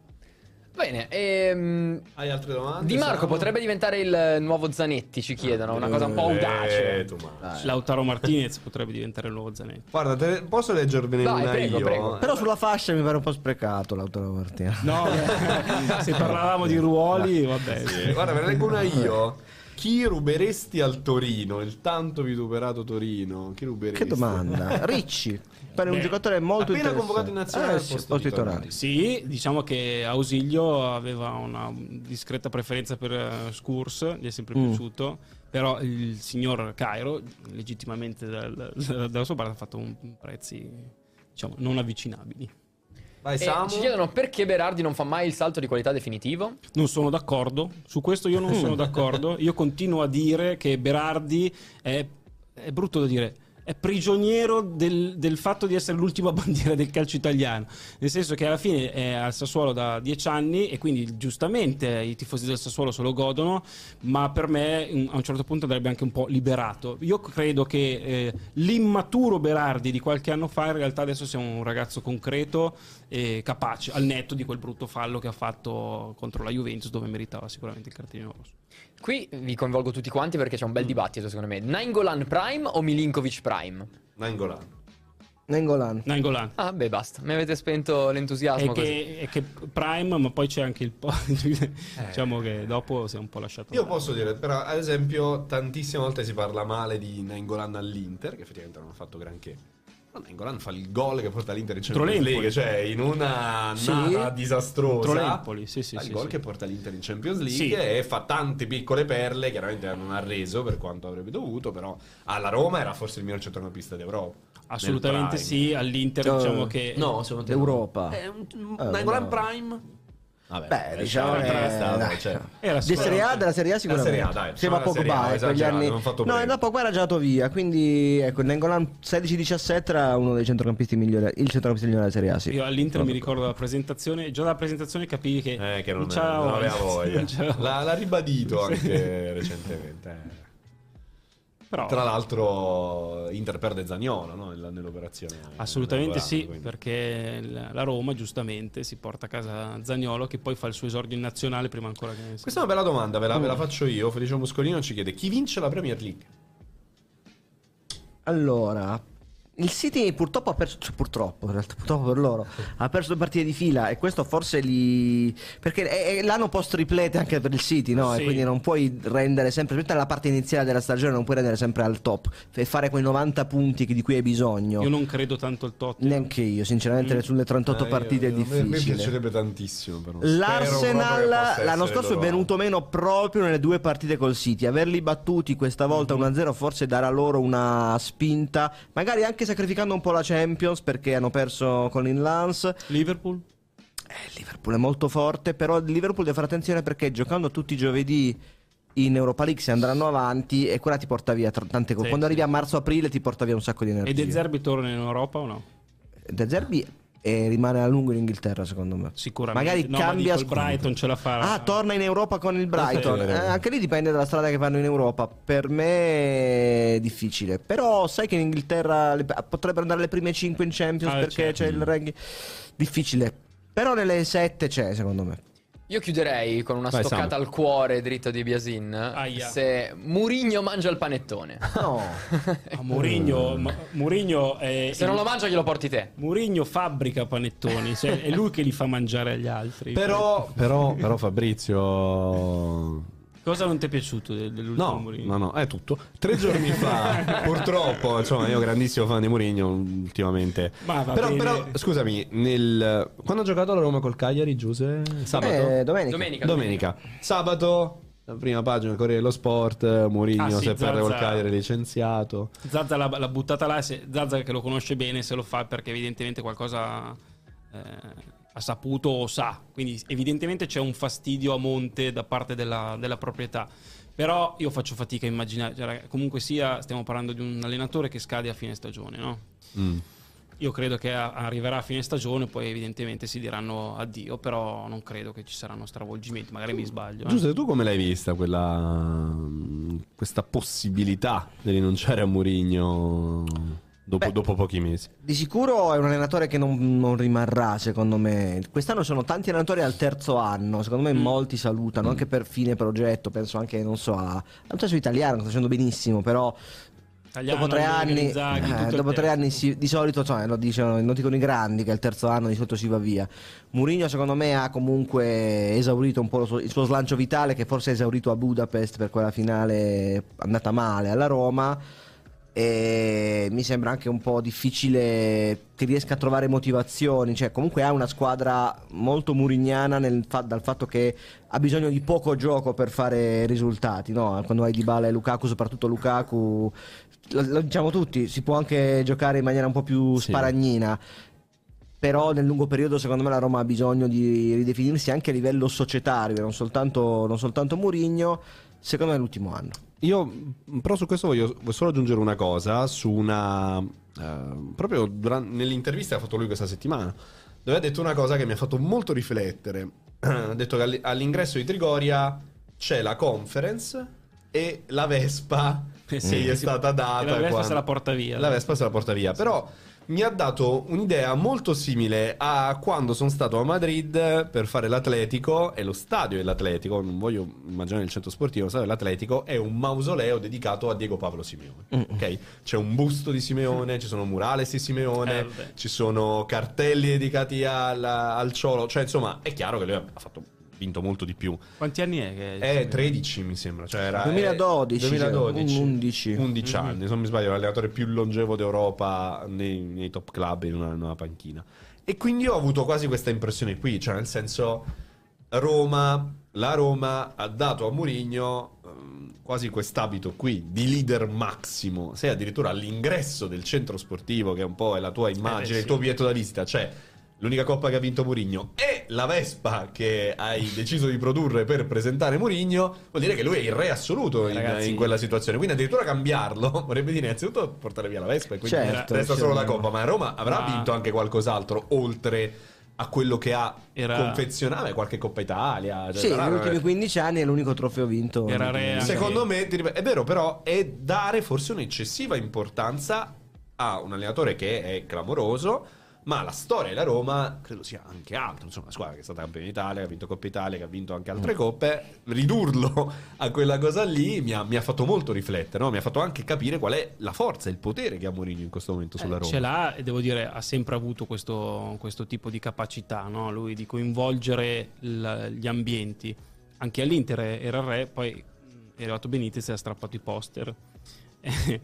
e non è mai bello arrivare dopo Mourinho, eh, perché Mourinho in un modo o nell'altro comunque lascia sempre un, un certo tipo di impronta che è difficile poi da ripercorrere. Va bene. Vabbè, Samu, ragazzi, chiudiamo? Faccio una- un'ultima stoccata. Vai. Cavalli Prime o dall'Acqua Prime? E qui solo, solo Pastors vorrà, può risponderci. Eh, Cavalli Prime. ha avuto anche una carriera buona in Serie B. Non è uno sconosciuto, ragazzi. Cavalli è stato un giocatore di Serie B, Cesena, Vicenza soprattutto. Esatto.